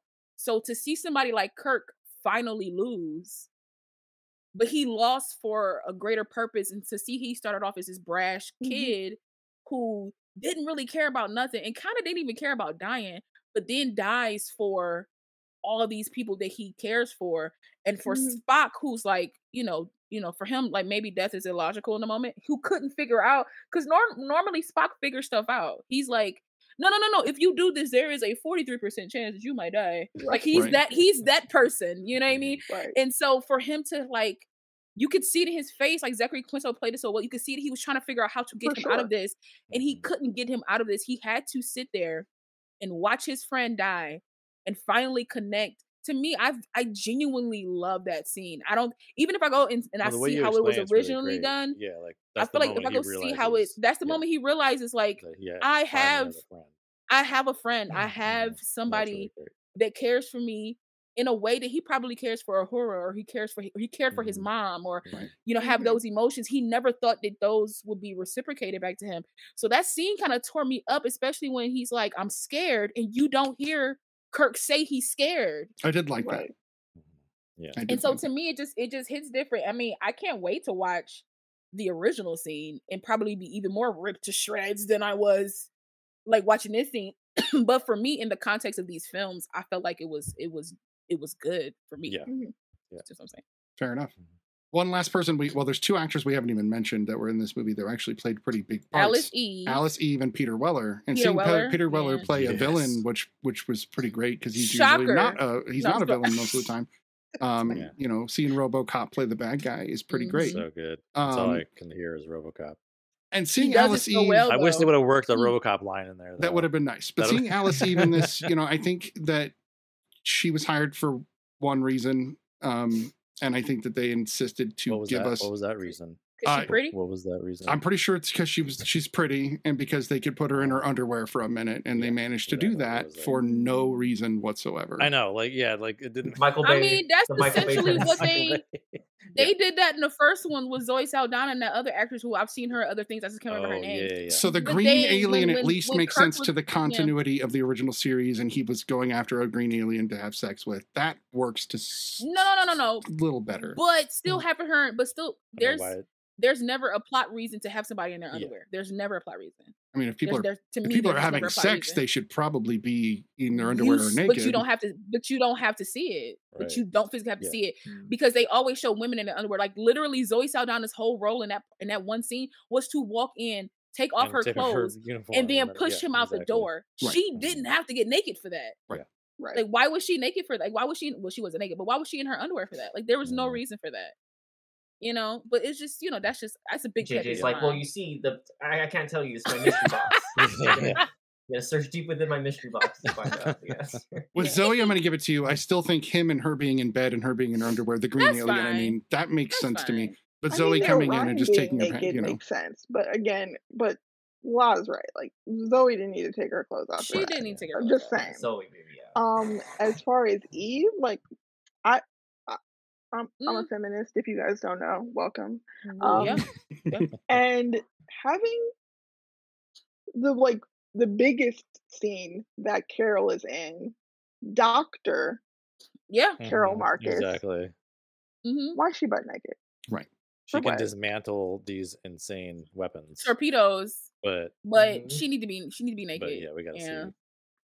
Yeah. I don't It's know. very She, reminiscent. her, it's very her- reminiscent in a movie where Joker called uh, Harley nurse, and she was like, "I went to school for eight years, 4 Mhm. years of residency. and He Mhm, called me nurse, sir, Correct. doctor." Yeah. Having Carol be naked for no reason didn't make any sense. Mhm. Um, especially because of how important of an actual character is. In this She- yeah. in this timeline, we don't know that yet. Mhm. But she's a huge character. Does she end up with Kirk? They have a child together, yeah. Okay, I thought so. Oh. Yeah. when I when I again, it's one of those things where I didn't really research her character, but it's one of those Mhm. things where like when you see their interactions, I'm like, is this a nod to something I don't know about? I was like, Yes. just to, I'm like, this is something I don't know. I mean, this is something I don't know about. But I almost fine. don't like that scene even more knowing that now because it's like Right. she's naked because they're gonna have a baby someday. Like, it's a weird Ah! nod to fans in a strange way. Ah, Right, right, right. That's Um, hilarious. Like, and cool, I then we never see her again. Right. Right. Yeah. Why Although bring she's her a, in? a genius scientist. No, for sure. But why? But again, in this timeline, we don't know that. So but my I'm- thing is I'm- this: Yeah. if you're not, I mean, but this was before like Marvel and like, well, not really, but this is like nobody. I don't think anybody was paying attention to like how Marvel like through line their things. So like, if Mhm. you were going to create a trilogy, you should have actually created a trilogy. The only thing that carries over from the trilogy is these characters. So like, if you're not going to have Ca- uh, Carol's character like pull over to the third one, just make mention of her. Yeah, they didn't And I even mention her. understand, and I understand she was a plot point in this film because, like, if it was, I mean, even though her daddy was like, "Oh, you think you can't come over here?" Yoink, and just brought her over to the ship and just like lit up this, you know, the USS Enterprise. But like, you kind of still didn't need her because she was just like, "He won't blow, he won't kill everybody if I'm here," and it's just like, of course he would. again, of Yeah. course he he's would. clearly a maniacal maniac. Like, He's Yeah. crazy He's, he's a he's, he's he's crazy. But essentially, having that plot point and then having him just yoink her out of the out of the ship, you didn't need her. You didn't need. That's one of my favorite words. You didn't need. Her, you didn't need her there. Essentially, so if you're not going to carry her over to the third film, you should just mention her in this film. Yeah. and then Something. kept going with your business because it doesn't. It's just she's too important, and for y'all to just have her. It's like the J.J. Abrams effect, where he's like, "I'm gonna give y'all a little taste of what y'all used to, but I ain't gonna do it right." So I And mean, we'll go- yes. Um. Agreed. So this is this is a side project for Lala. I need you to go in Oh. to all of these um, films. I need Yeah. you to whenever they do a transporter thing, I need you to add the audio of yoink Yoink. every time they do a transporter. so I love it. thanks. Okay, so we're gonna we're you gonna want hit the my pre- voice or you want somebody else's? No, no, voice, yours, please. yours, totally yours. We're gonna hit the pre-review uh, so that we can see what's coming up this week to watch, and then we're gonna be back to talk about Star Trek Beyond and give you our thoughts on all three films. We shall be right back. The pre-review with Blind Biggie. The pre-review with Blind Biggie. Hi, I'm Blind Biggie. Welcome to the pre-review for the week of October 7th through 13th. The pre-review is where I tell you about upcoming releases in the movie theaters and beyond. First up on October 10th is Falling for Christmas. Now, this is Lindsay Lohan's first film in three years. A young, newly engaged heiress has a skiing accident in the days before Christmas. After she is diagnosed with amnesia, she finds herself in the care of the handsome cabin owner and his daughter. Lindsay Lohan stars as well as Cord Overstreet from Glee. Now, the trailer for this looks like some great holiday fun and adventure. The romantic comedy Falling for Christmas airs on Netflix November 10th. Moving to November 11th, we have Black Panther Wakanda Forever. Queen Ramonda, Shuri Mbaku Okoye, and Dora Milaje fight to protect their nation from intervening world powers in the wake of King T'Challa's death. As the Wakandans strive to embrace their next chapter, the heroes must band together with Nakia and Everett Ross to forge a new path for their beloved kingdom. This trailer looks powerful, and it's definitely going to be an emotional trip. Black Panther Wakanda Forever comes to theaters on November 11th. Next up is The Fabelmans, directed by Steven Spielberg. This movie stars Michelle Williams and Paul Dano, and you'll also see appearances by David Lynch and Seth Rogen. Young Sammy Fabelman falls in love with movies after his parents take him to see the greatest show on earth. Armed with a camera, Sammy starts to make his own films at home, much to the delight of his supportive mother.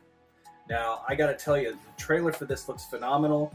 Uh, it almost looks like a Steven Spielberg type of a biography in a way because I know he was a film kid.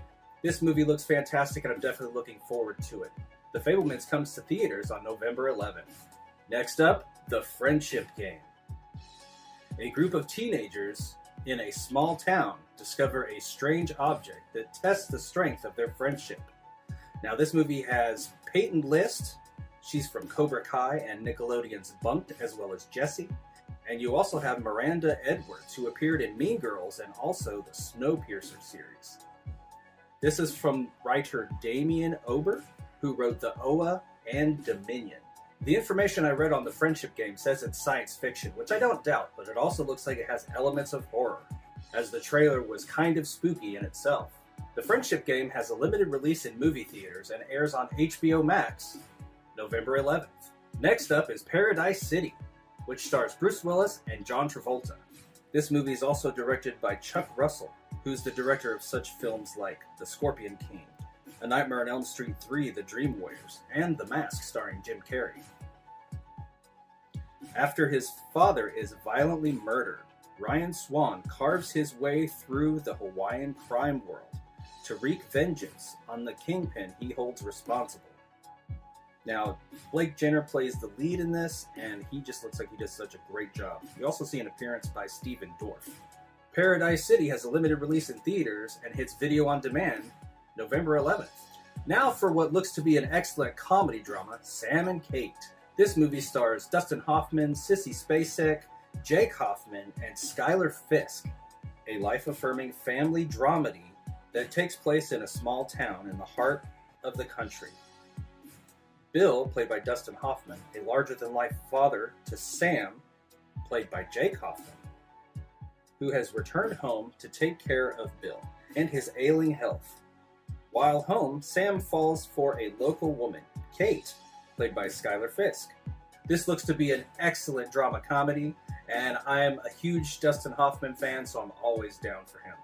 The dramedy Sam and Kate hits movie theaters November 11th, and last movie on my list is Spirited, starring Ryan Reynolds and Will Ferrell.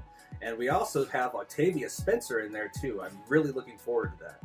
This is a musical version of Charles Dickens' story of a miserly misanthrope who's taken on a magical journey. And of course, we know that Ebenezer Scrooge is visited by three ghosts, and it helps to change his life forever, for the better. It looks like we're going to see some great musical numbers, and I can't wait to see Will Ferrell and Ryan Reynolds dancing on the screen. It's going to be so great. Spirited hits movie theaters November 11th, and then is streamable on Apple TV Plus November 18th. That's all for this week's pre review. Hope to see you out there. And we are back with uh, the panel here to discuss one more Star Trek film. Thank you, Blind Biggie, for the amazing pre-review. You always do a smashing job with that, and you are Amazing. definitely dialing it in. We really appreciate everything you do for us. As well Yes, as another sir. huge shout out to Aina, also known as Hannah. She is the Mm-hmm. big behind the scenes person. We wouldn't have everything we have without her. She's the backbone of the reel study. She really, really is. So uh, please follow both of them, as well as the rest of the panel, as well as our uh, special guest, Lieutenant Commander Rae, oh on yeah. all social medias. That said, we're going to get right into the last movie tonight, and that is Star Trek Beyond. This is the third and final Kelvin timeline film with a potential fourth one coming up.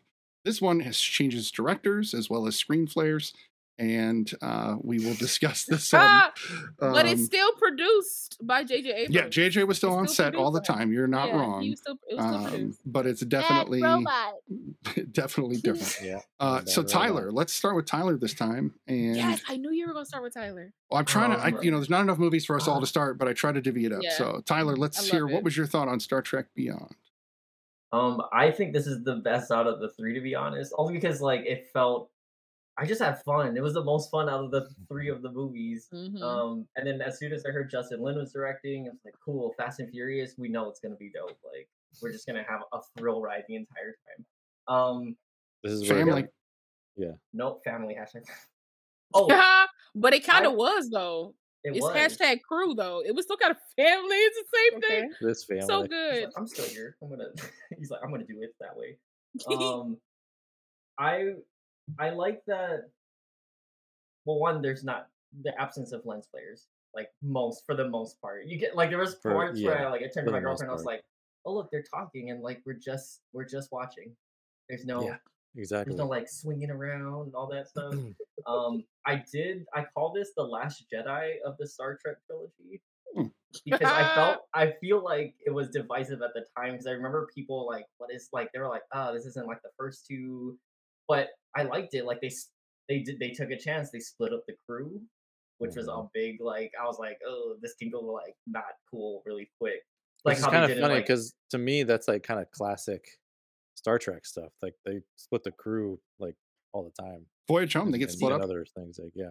And that's coming from someone who's like, I've never watched Star Trek, but I just assumed that was more a Star Trek thing. Yeah, like, I felt yeah. like that felt like what it should have been. Um, I did like that Justin Lin was adding his flavor because there was a lot more diversity in the cast, if that makes sense. Mhm. It just like there's a lot more aliens. characters. Yeah. Yeah. Yeah. I Yeah. think um Sulu was I think his partner he's I think he was gay in Mhm. Correct. Mhm. Yeah, He's he great, is. gay Yeah. in this timeline. Yeah, I Yep. was like, that's cool. I was like, dope. I mean, Sulu was Um, always canonically gay. Yeah. okay. Mhm. They just Yeah. never 'Cause showed they it. didn't Yes, yeah, they didn't make that apparent in the first two, so I was like Yeah. um I did like that they paid tribute to Leonard Nimoy because eh, we lost a bunch of people that year. It was 2015, I think. like, David Mhm. Bowie too, I think that year. Uh, but yeah, the movie was really fun. Um, I thoroughly enjoy anytime they manage to fit in a Beastie Boys song for any moment, no matter how. ch- I was like, yeah, this is cheesy, but this is exactly like this is what we needed. But it worked so Yeah, well. They needed like loud frequencies and like it worked so well to me. The Beastie Boys are Trekkies. They Oh, don't really? license their their music for movies.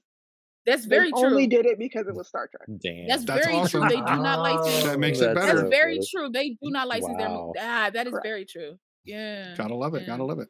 So, uh, Mhm. Rae, what what was your thoughts on Beyond? Um, this is my favorite one of the three.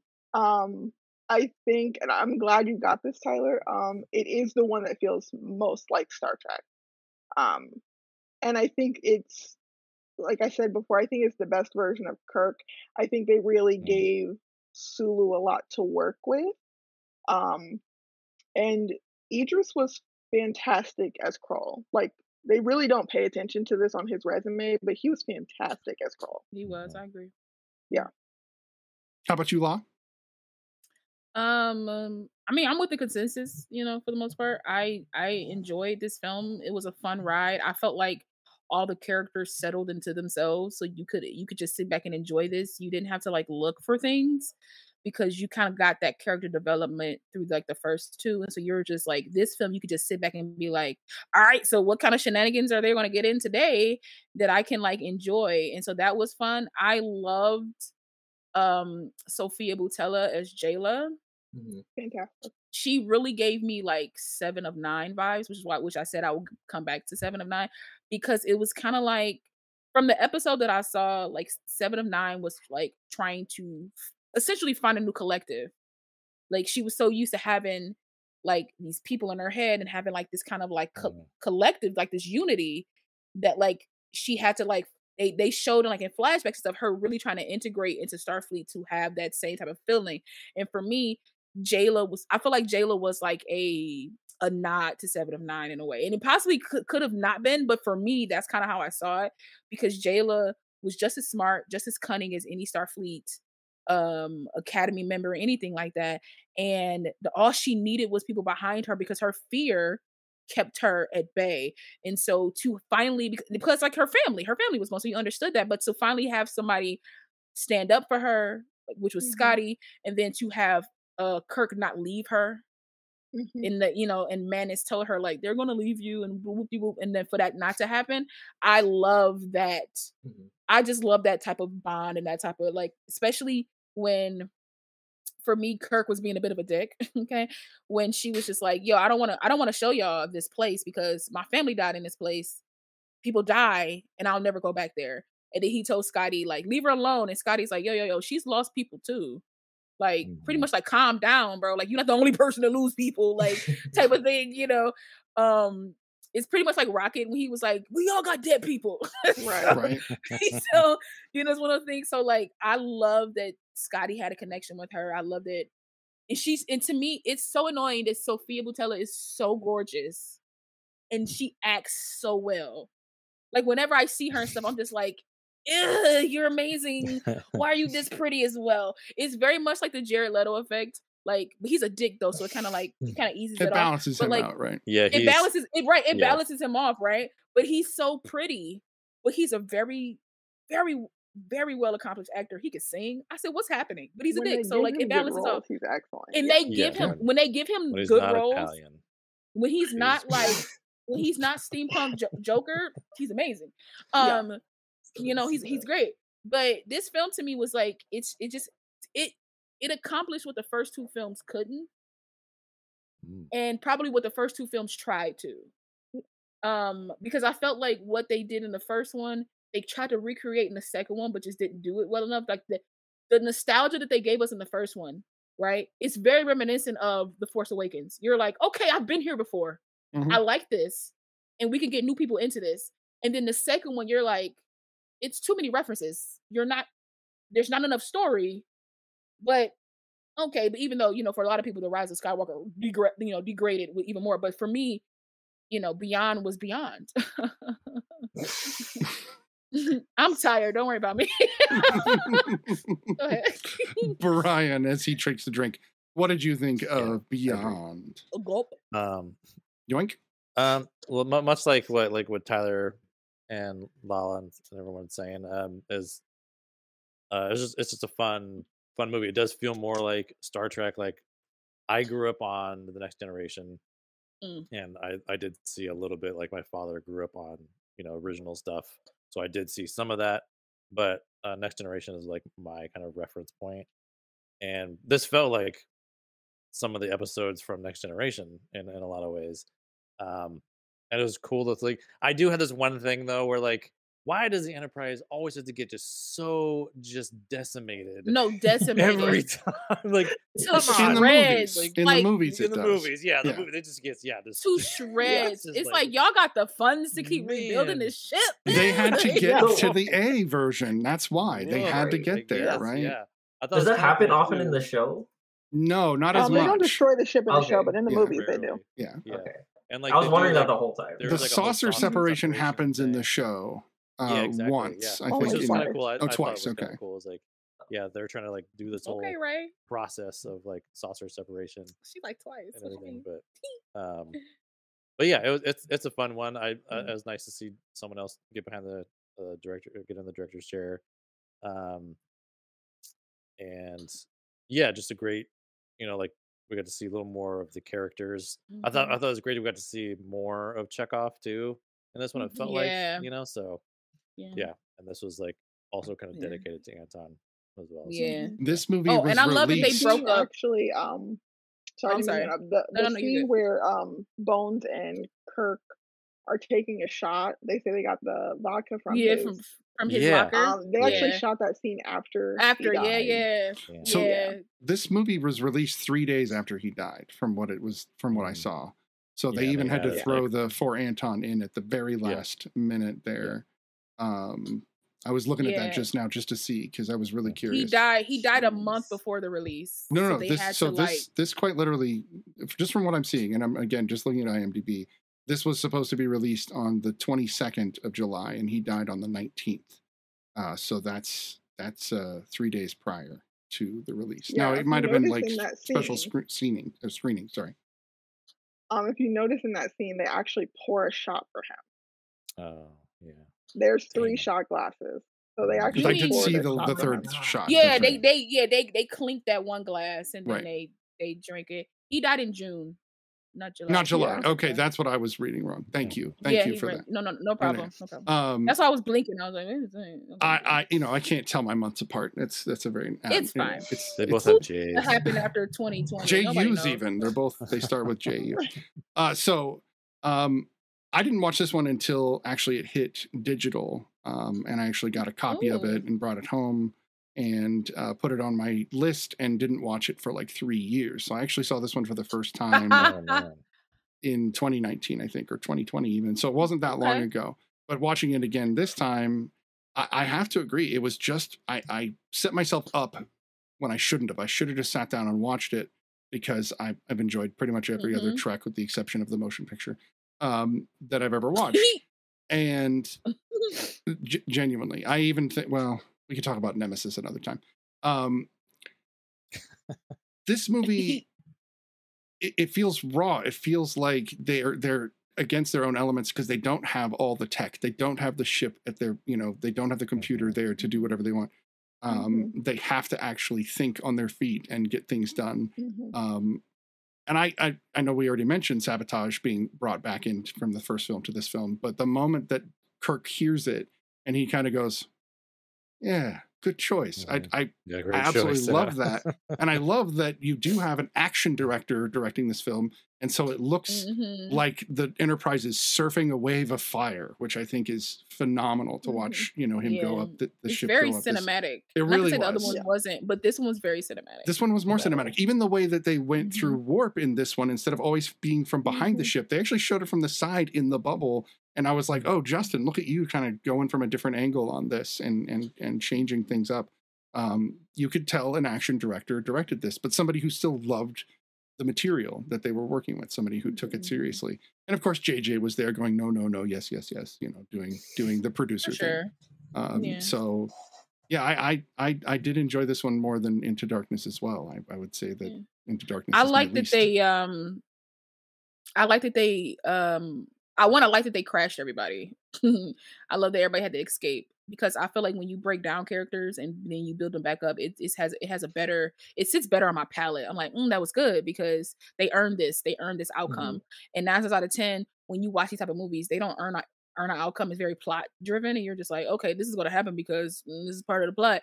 This one felt more like grounded, more lived in, more like stakes were higher, and I like that they paired people with other people that they never paired together. So you had like, you know, Spock and McCoy, and you had Chekov and Kirk until they got to Scotty and Jaylah, and then you know, and it's I think it's smart to put Scotty with somebody like Jaylah because anybody else probably would have tried to run over her. And he's like, I think I need her to protect me. So okay, I, I'll go with you. especially when go- she did, she saved his you know, ass. She saved his right. She saved his life, so it's like I'll, I'll I'll go with you. And then you had Uhura and and Sulu together, and I just like I like those dynamics to see how people like act together. The only thing I don't like, and I know this was fan service, and it's not that I didn't really like it. It's just okay, I didn't like it. Whatever, it's not a bad thing, but I just didn't like it. Was that the USS Franklin was such a big thing, and I could care less Yeah, it wouldn't have made sense in this timeline because you wouldn't because have it because it they Uh, haven't they didn't leave any breadcrumbs throughout these other two films for me to be like, yo, this is a big discovery. I just had to believe them when they were like, no way, this is the yeah. we've been looking for this for ages, and it's just like I was just like, Yeah, I was searching for the answers from the first two. I'm like, did they, did they yeah, the did Franklin was mentioned in the in the prime timeline, but it was but you I'm- you see it mhm. in in Enterprise. It's one of the ships that's being deployed from space dock. Oh. So the fact that from Enterprise to this show, that's the like that part is really just like Trekkies would be like, oh my god, the Franklin, like they did like no, I of- that's why I yeah. knew it was fan Yeah. service because my my brain was like, I know. I didn't pretty much watch these movies back to back. I ain't heard nothing about no USS Franklin. me me i just took it as like I, di- I didn't need a reference point for the uss franklin it was just a old ass ship that yeah. I did. I, mean, it wanted to be just important. excited.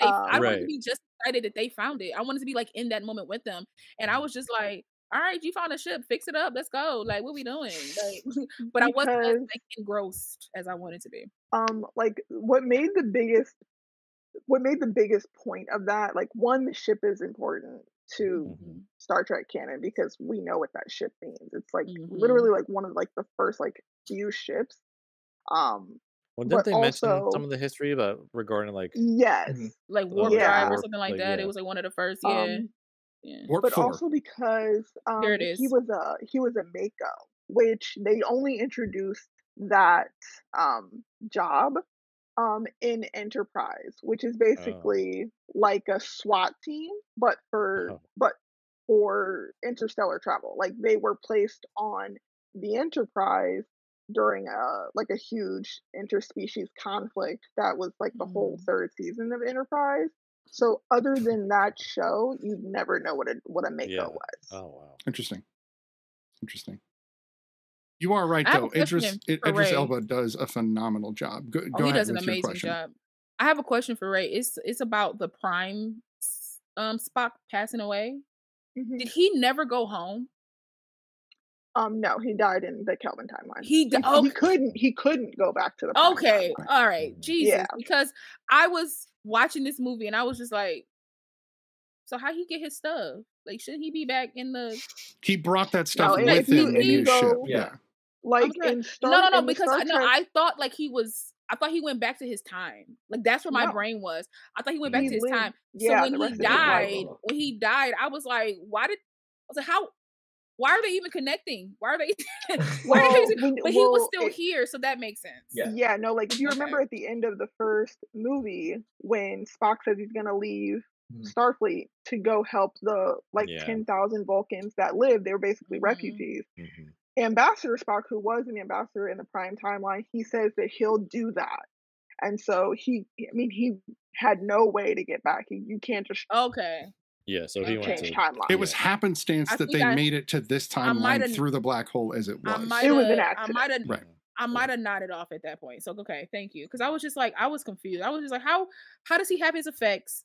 How is he getting these things from another With the Red timeline? Matter he's ship. in their timeline. Yeah. Yeah, he was like, he's He in was this carrying timeline, so that okay, picture that around sense. with Yeah. him d- d- when he came back with the Red Matter ship. Yeah. Yeah, yeah, yeah. I'm pretty sure it was all like mm-hmm. with him and the ship, but I was just so confused on how he, how our Spock got that They stuff. I delivered was it like, to but him. he, It was in his well. yeah, I was like, I was like, but he's in the, he's not in this timeline, but he was. So that was my fault. So- I did like that. I All right, loved cool. seeing him open up the picture to see Beautiful. the original crew, Yeah. and and and we get that just a little bit of the the, the score. I Uh, bet that was a hard. yeah, I like I it. bet that was a hard set to be on because not only did Leonard, Leonard Nimoy die, but like I know Anton was alive during some of that, but I know they probably did some reshots and stuff like that. He wasn't there, Yeah. and you know, especially that scene between McCoy and Kirk. I'm pretty sure that was a hard. That was a hard. Yeah. I'm pretty sure that press run was hard. You know, can't even think about how that went. So yeah, that's sad. Yeah, he was only 27. It's um, Yeah. It's a baby, Super young. man. he It's a was. I mean, he was 18 when he did the I first saw one. like, I saw him like a few months before he passed. That's right, because you worked on the same set. Yeah, he, we had Oh. the we had the Portland screening of Green Room, and he came he came up, um, and then we had all gotten news, like the director had sent us all an email about him passing and everything. So My past roommate I met him in a bar, just a random Oh, bar. He bought his drink and everything. oh Yeah, wow, just had a conversation. yeah, From everything I saw in the, in, in the back behind the scenes, I watched pretty much most of the behind the scenes for these films this time.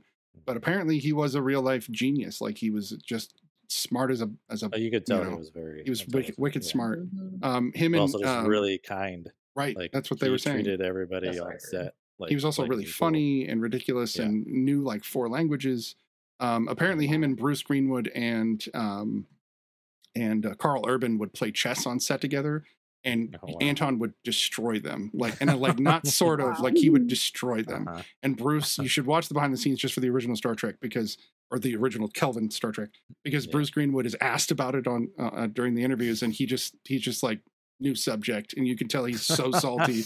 um, it, it's great, you know. And you hear these stories, and you're like, man, that's just one of those Heath Ledger style tragedies that you're just like, wow, why did this happen to such a young person could and have such a talented person? Gone so far. He really would, you know, he would have, he would have. I mean, uh, just the roles he would have had in the last five years Yeah. alone would have been amazing. He could have been in Don't Worry, Darling.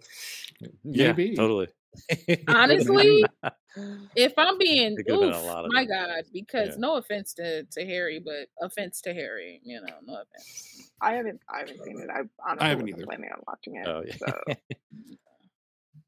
So, any other I thoughts on Beyond? Um, again, not the, the most like cutting edge. None, none of these three movies had the most cutting edge stories. There was nothing like, holy crap! You know, when you get to the end and you find out, spoilers, that uh, Idris Elba is just another Starfleet officer. When I- I mean, which was his, which was Khan. He was essentially they made him a Starfleet officer. They kind of like changed. So essentially, two and That three a are the same. I just want to say, like, it wasn't apparent in the Mhm. movie, but that was a lie. He was not actually a Section Yeah. 31 officer. Yeah, Right.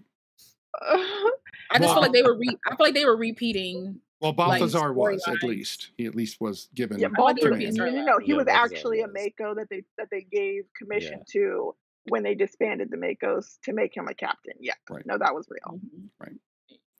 I like Idris though, but I like the fact that he. Okay, I don't know. I feel like this film had a lot because he was sucking the energy out of people. It was very like Eternals with the deviants was like Oh yeah. human human. It was very much like that. Um, I know this movie came out first, but still, I was just like distilling the energy. You be you becoming more human. Like I was just like, mm, I need, I need to. ex- I I mean, he wasn't.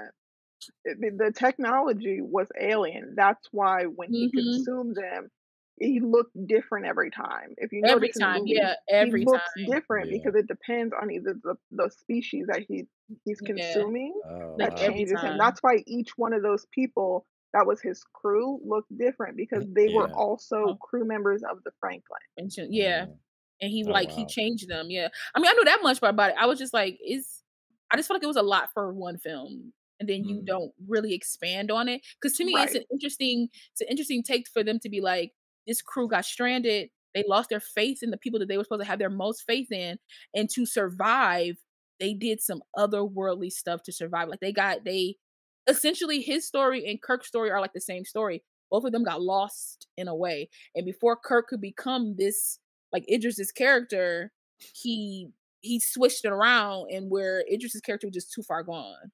So to me, like it linked up, but it, I just feel like there there could have been like maybe a more uh a smoother way of doing that. This was like a little rougher way of doing it, even though I still enjoyed the film wholeheartedly. But it was just like it just because it like the scene where um he's uh in the tube, he's trying to like put the tube in the ventilation system, and they fight for a little bit, and then Kirk finally gets him down. He's just laying there, and Kirk's like about to save the world, and he's just sitting there. I was like, so what took you so long to get up there, bruh? Like he didn't hurt you that bad that you just couldn't get up and like you go. could also "Hey." think he was weak because the energy transference was wearing off. He Was had it? the additional strength from consuming this from consuming the people, which was what was sustained him that hundred years, was because he was using them to stay alive. And that wasn't once he to me. stopped Yeah. consuming them, He that's why to. he was so weak. He started Mhm. turning back into a human. Yeah. Okay, so He Into a consumed a lot of people, is what it, it was kind A of lot. boiling down to. Like a lot of people. of people. right. Right. So my That's what they were saying. Mhm. So my thi- okay, so does that happen with all his crew members or just him? Because that one dude was tearing Jaylah only up. only some of the only some of the crew lived like if you remember in some of the scenes they show like i would say max five to ten people but all of the other people that he had were different species they didn't look Mm. the Yeah. same as Mhm. him so only a few of the crew survived by using the same energy transference See, that he was that you have to like explain that to me, and I couldn't get that from the mm-hmm. movie. It was the captain's Kinda log sucks. that they kind of de- detail all of this exactly out. Yeah, it, it, it's it's a lot. It, it is a lot to Kinda throw su- into it one. But again, kinda- we are talking about the director of Fast and the Furious. Seven here, cramming a bunch of plot in Very there. You know, I'm not trying to knock him. I'm just saying You're he's an fine. I action director. But but for me, You I mm-hmm. was just like, I'm trying go fight him, and then you you see your reflection. For me, I thought I was about to turn a turnaround. I thought that was about to be a I thought that was gonna be a turnaround no point for him where he saw his reflection and like, what did I become? And he was just like, glass stab. Well, And I what was he like, was like, that's that's like the basically. I think he was seeing the reflection of the person he used to be, and that's Mm. what and, Mhm. and that's what made him. He was just Made like, him honestly, if. I die, I die, but I'm taking you with me. Right. Like that, I think was I. I'm not this person anymore. When I was this person, you didn't come for me. Basically, I called for you, and of course, at that time in like this is obviously lore, but like at that Right. time there was no, there wasn't as distance subspace communication.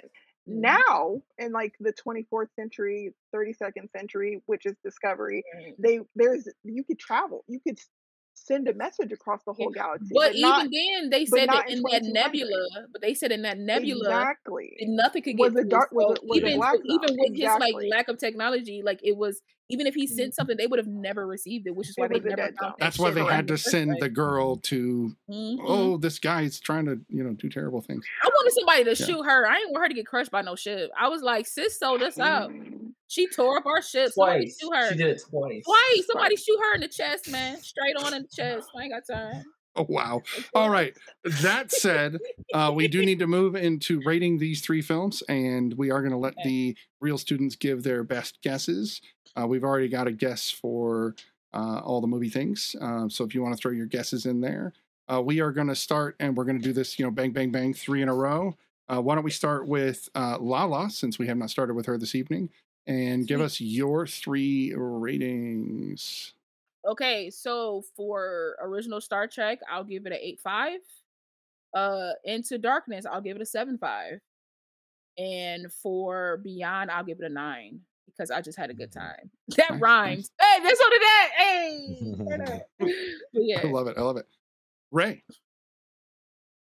Um, yeah, I 2009, I give like an eight out of ten. I really like. I I love that one.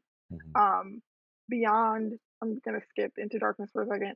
Beyond, I also give like an eight, eight and a half. I think it has the best story of all three movies. Um, so I give that one like an eight and a half out of ten. Um, Into Darkness as like an average run of the mill movie watcher, just somebody who likes movies, I would give it probably an, an eight, uh, eight out of ten. Um, as a Trekkie, it's like a six, maybe a Hmm. five. A six, maybe a five. I like it. All the movie I things. Five point five.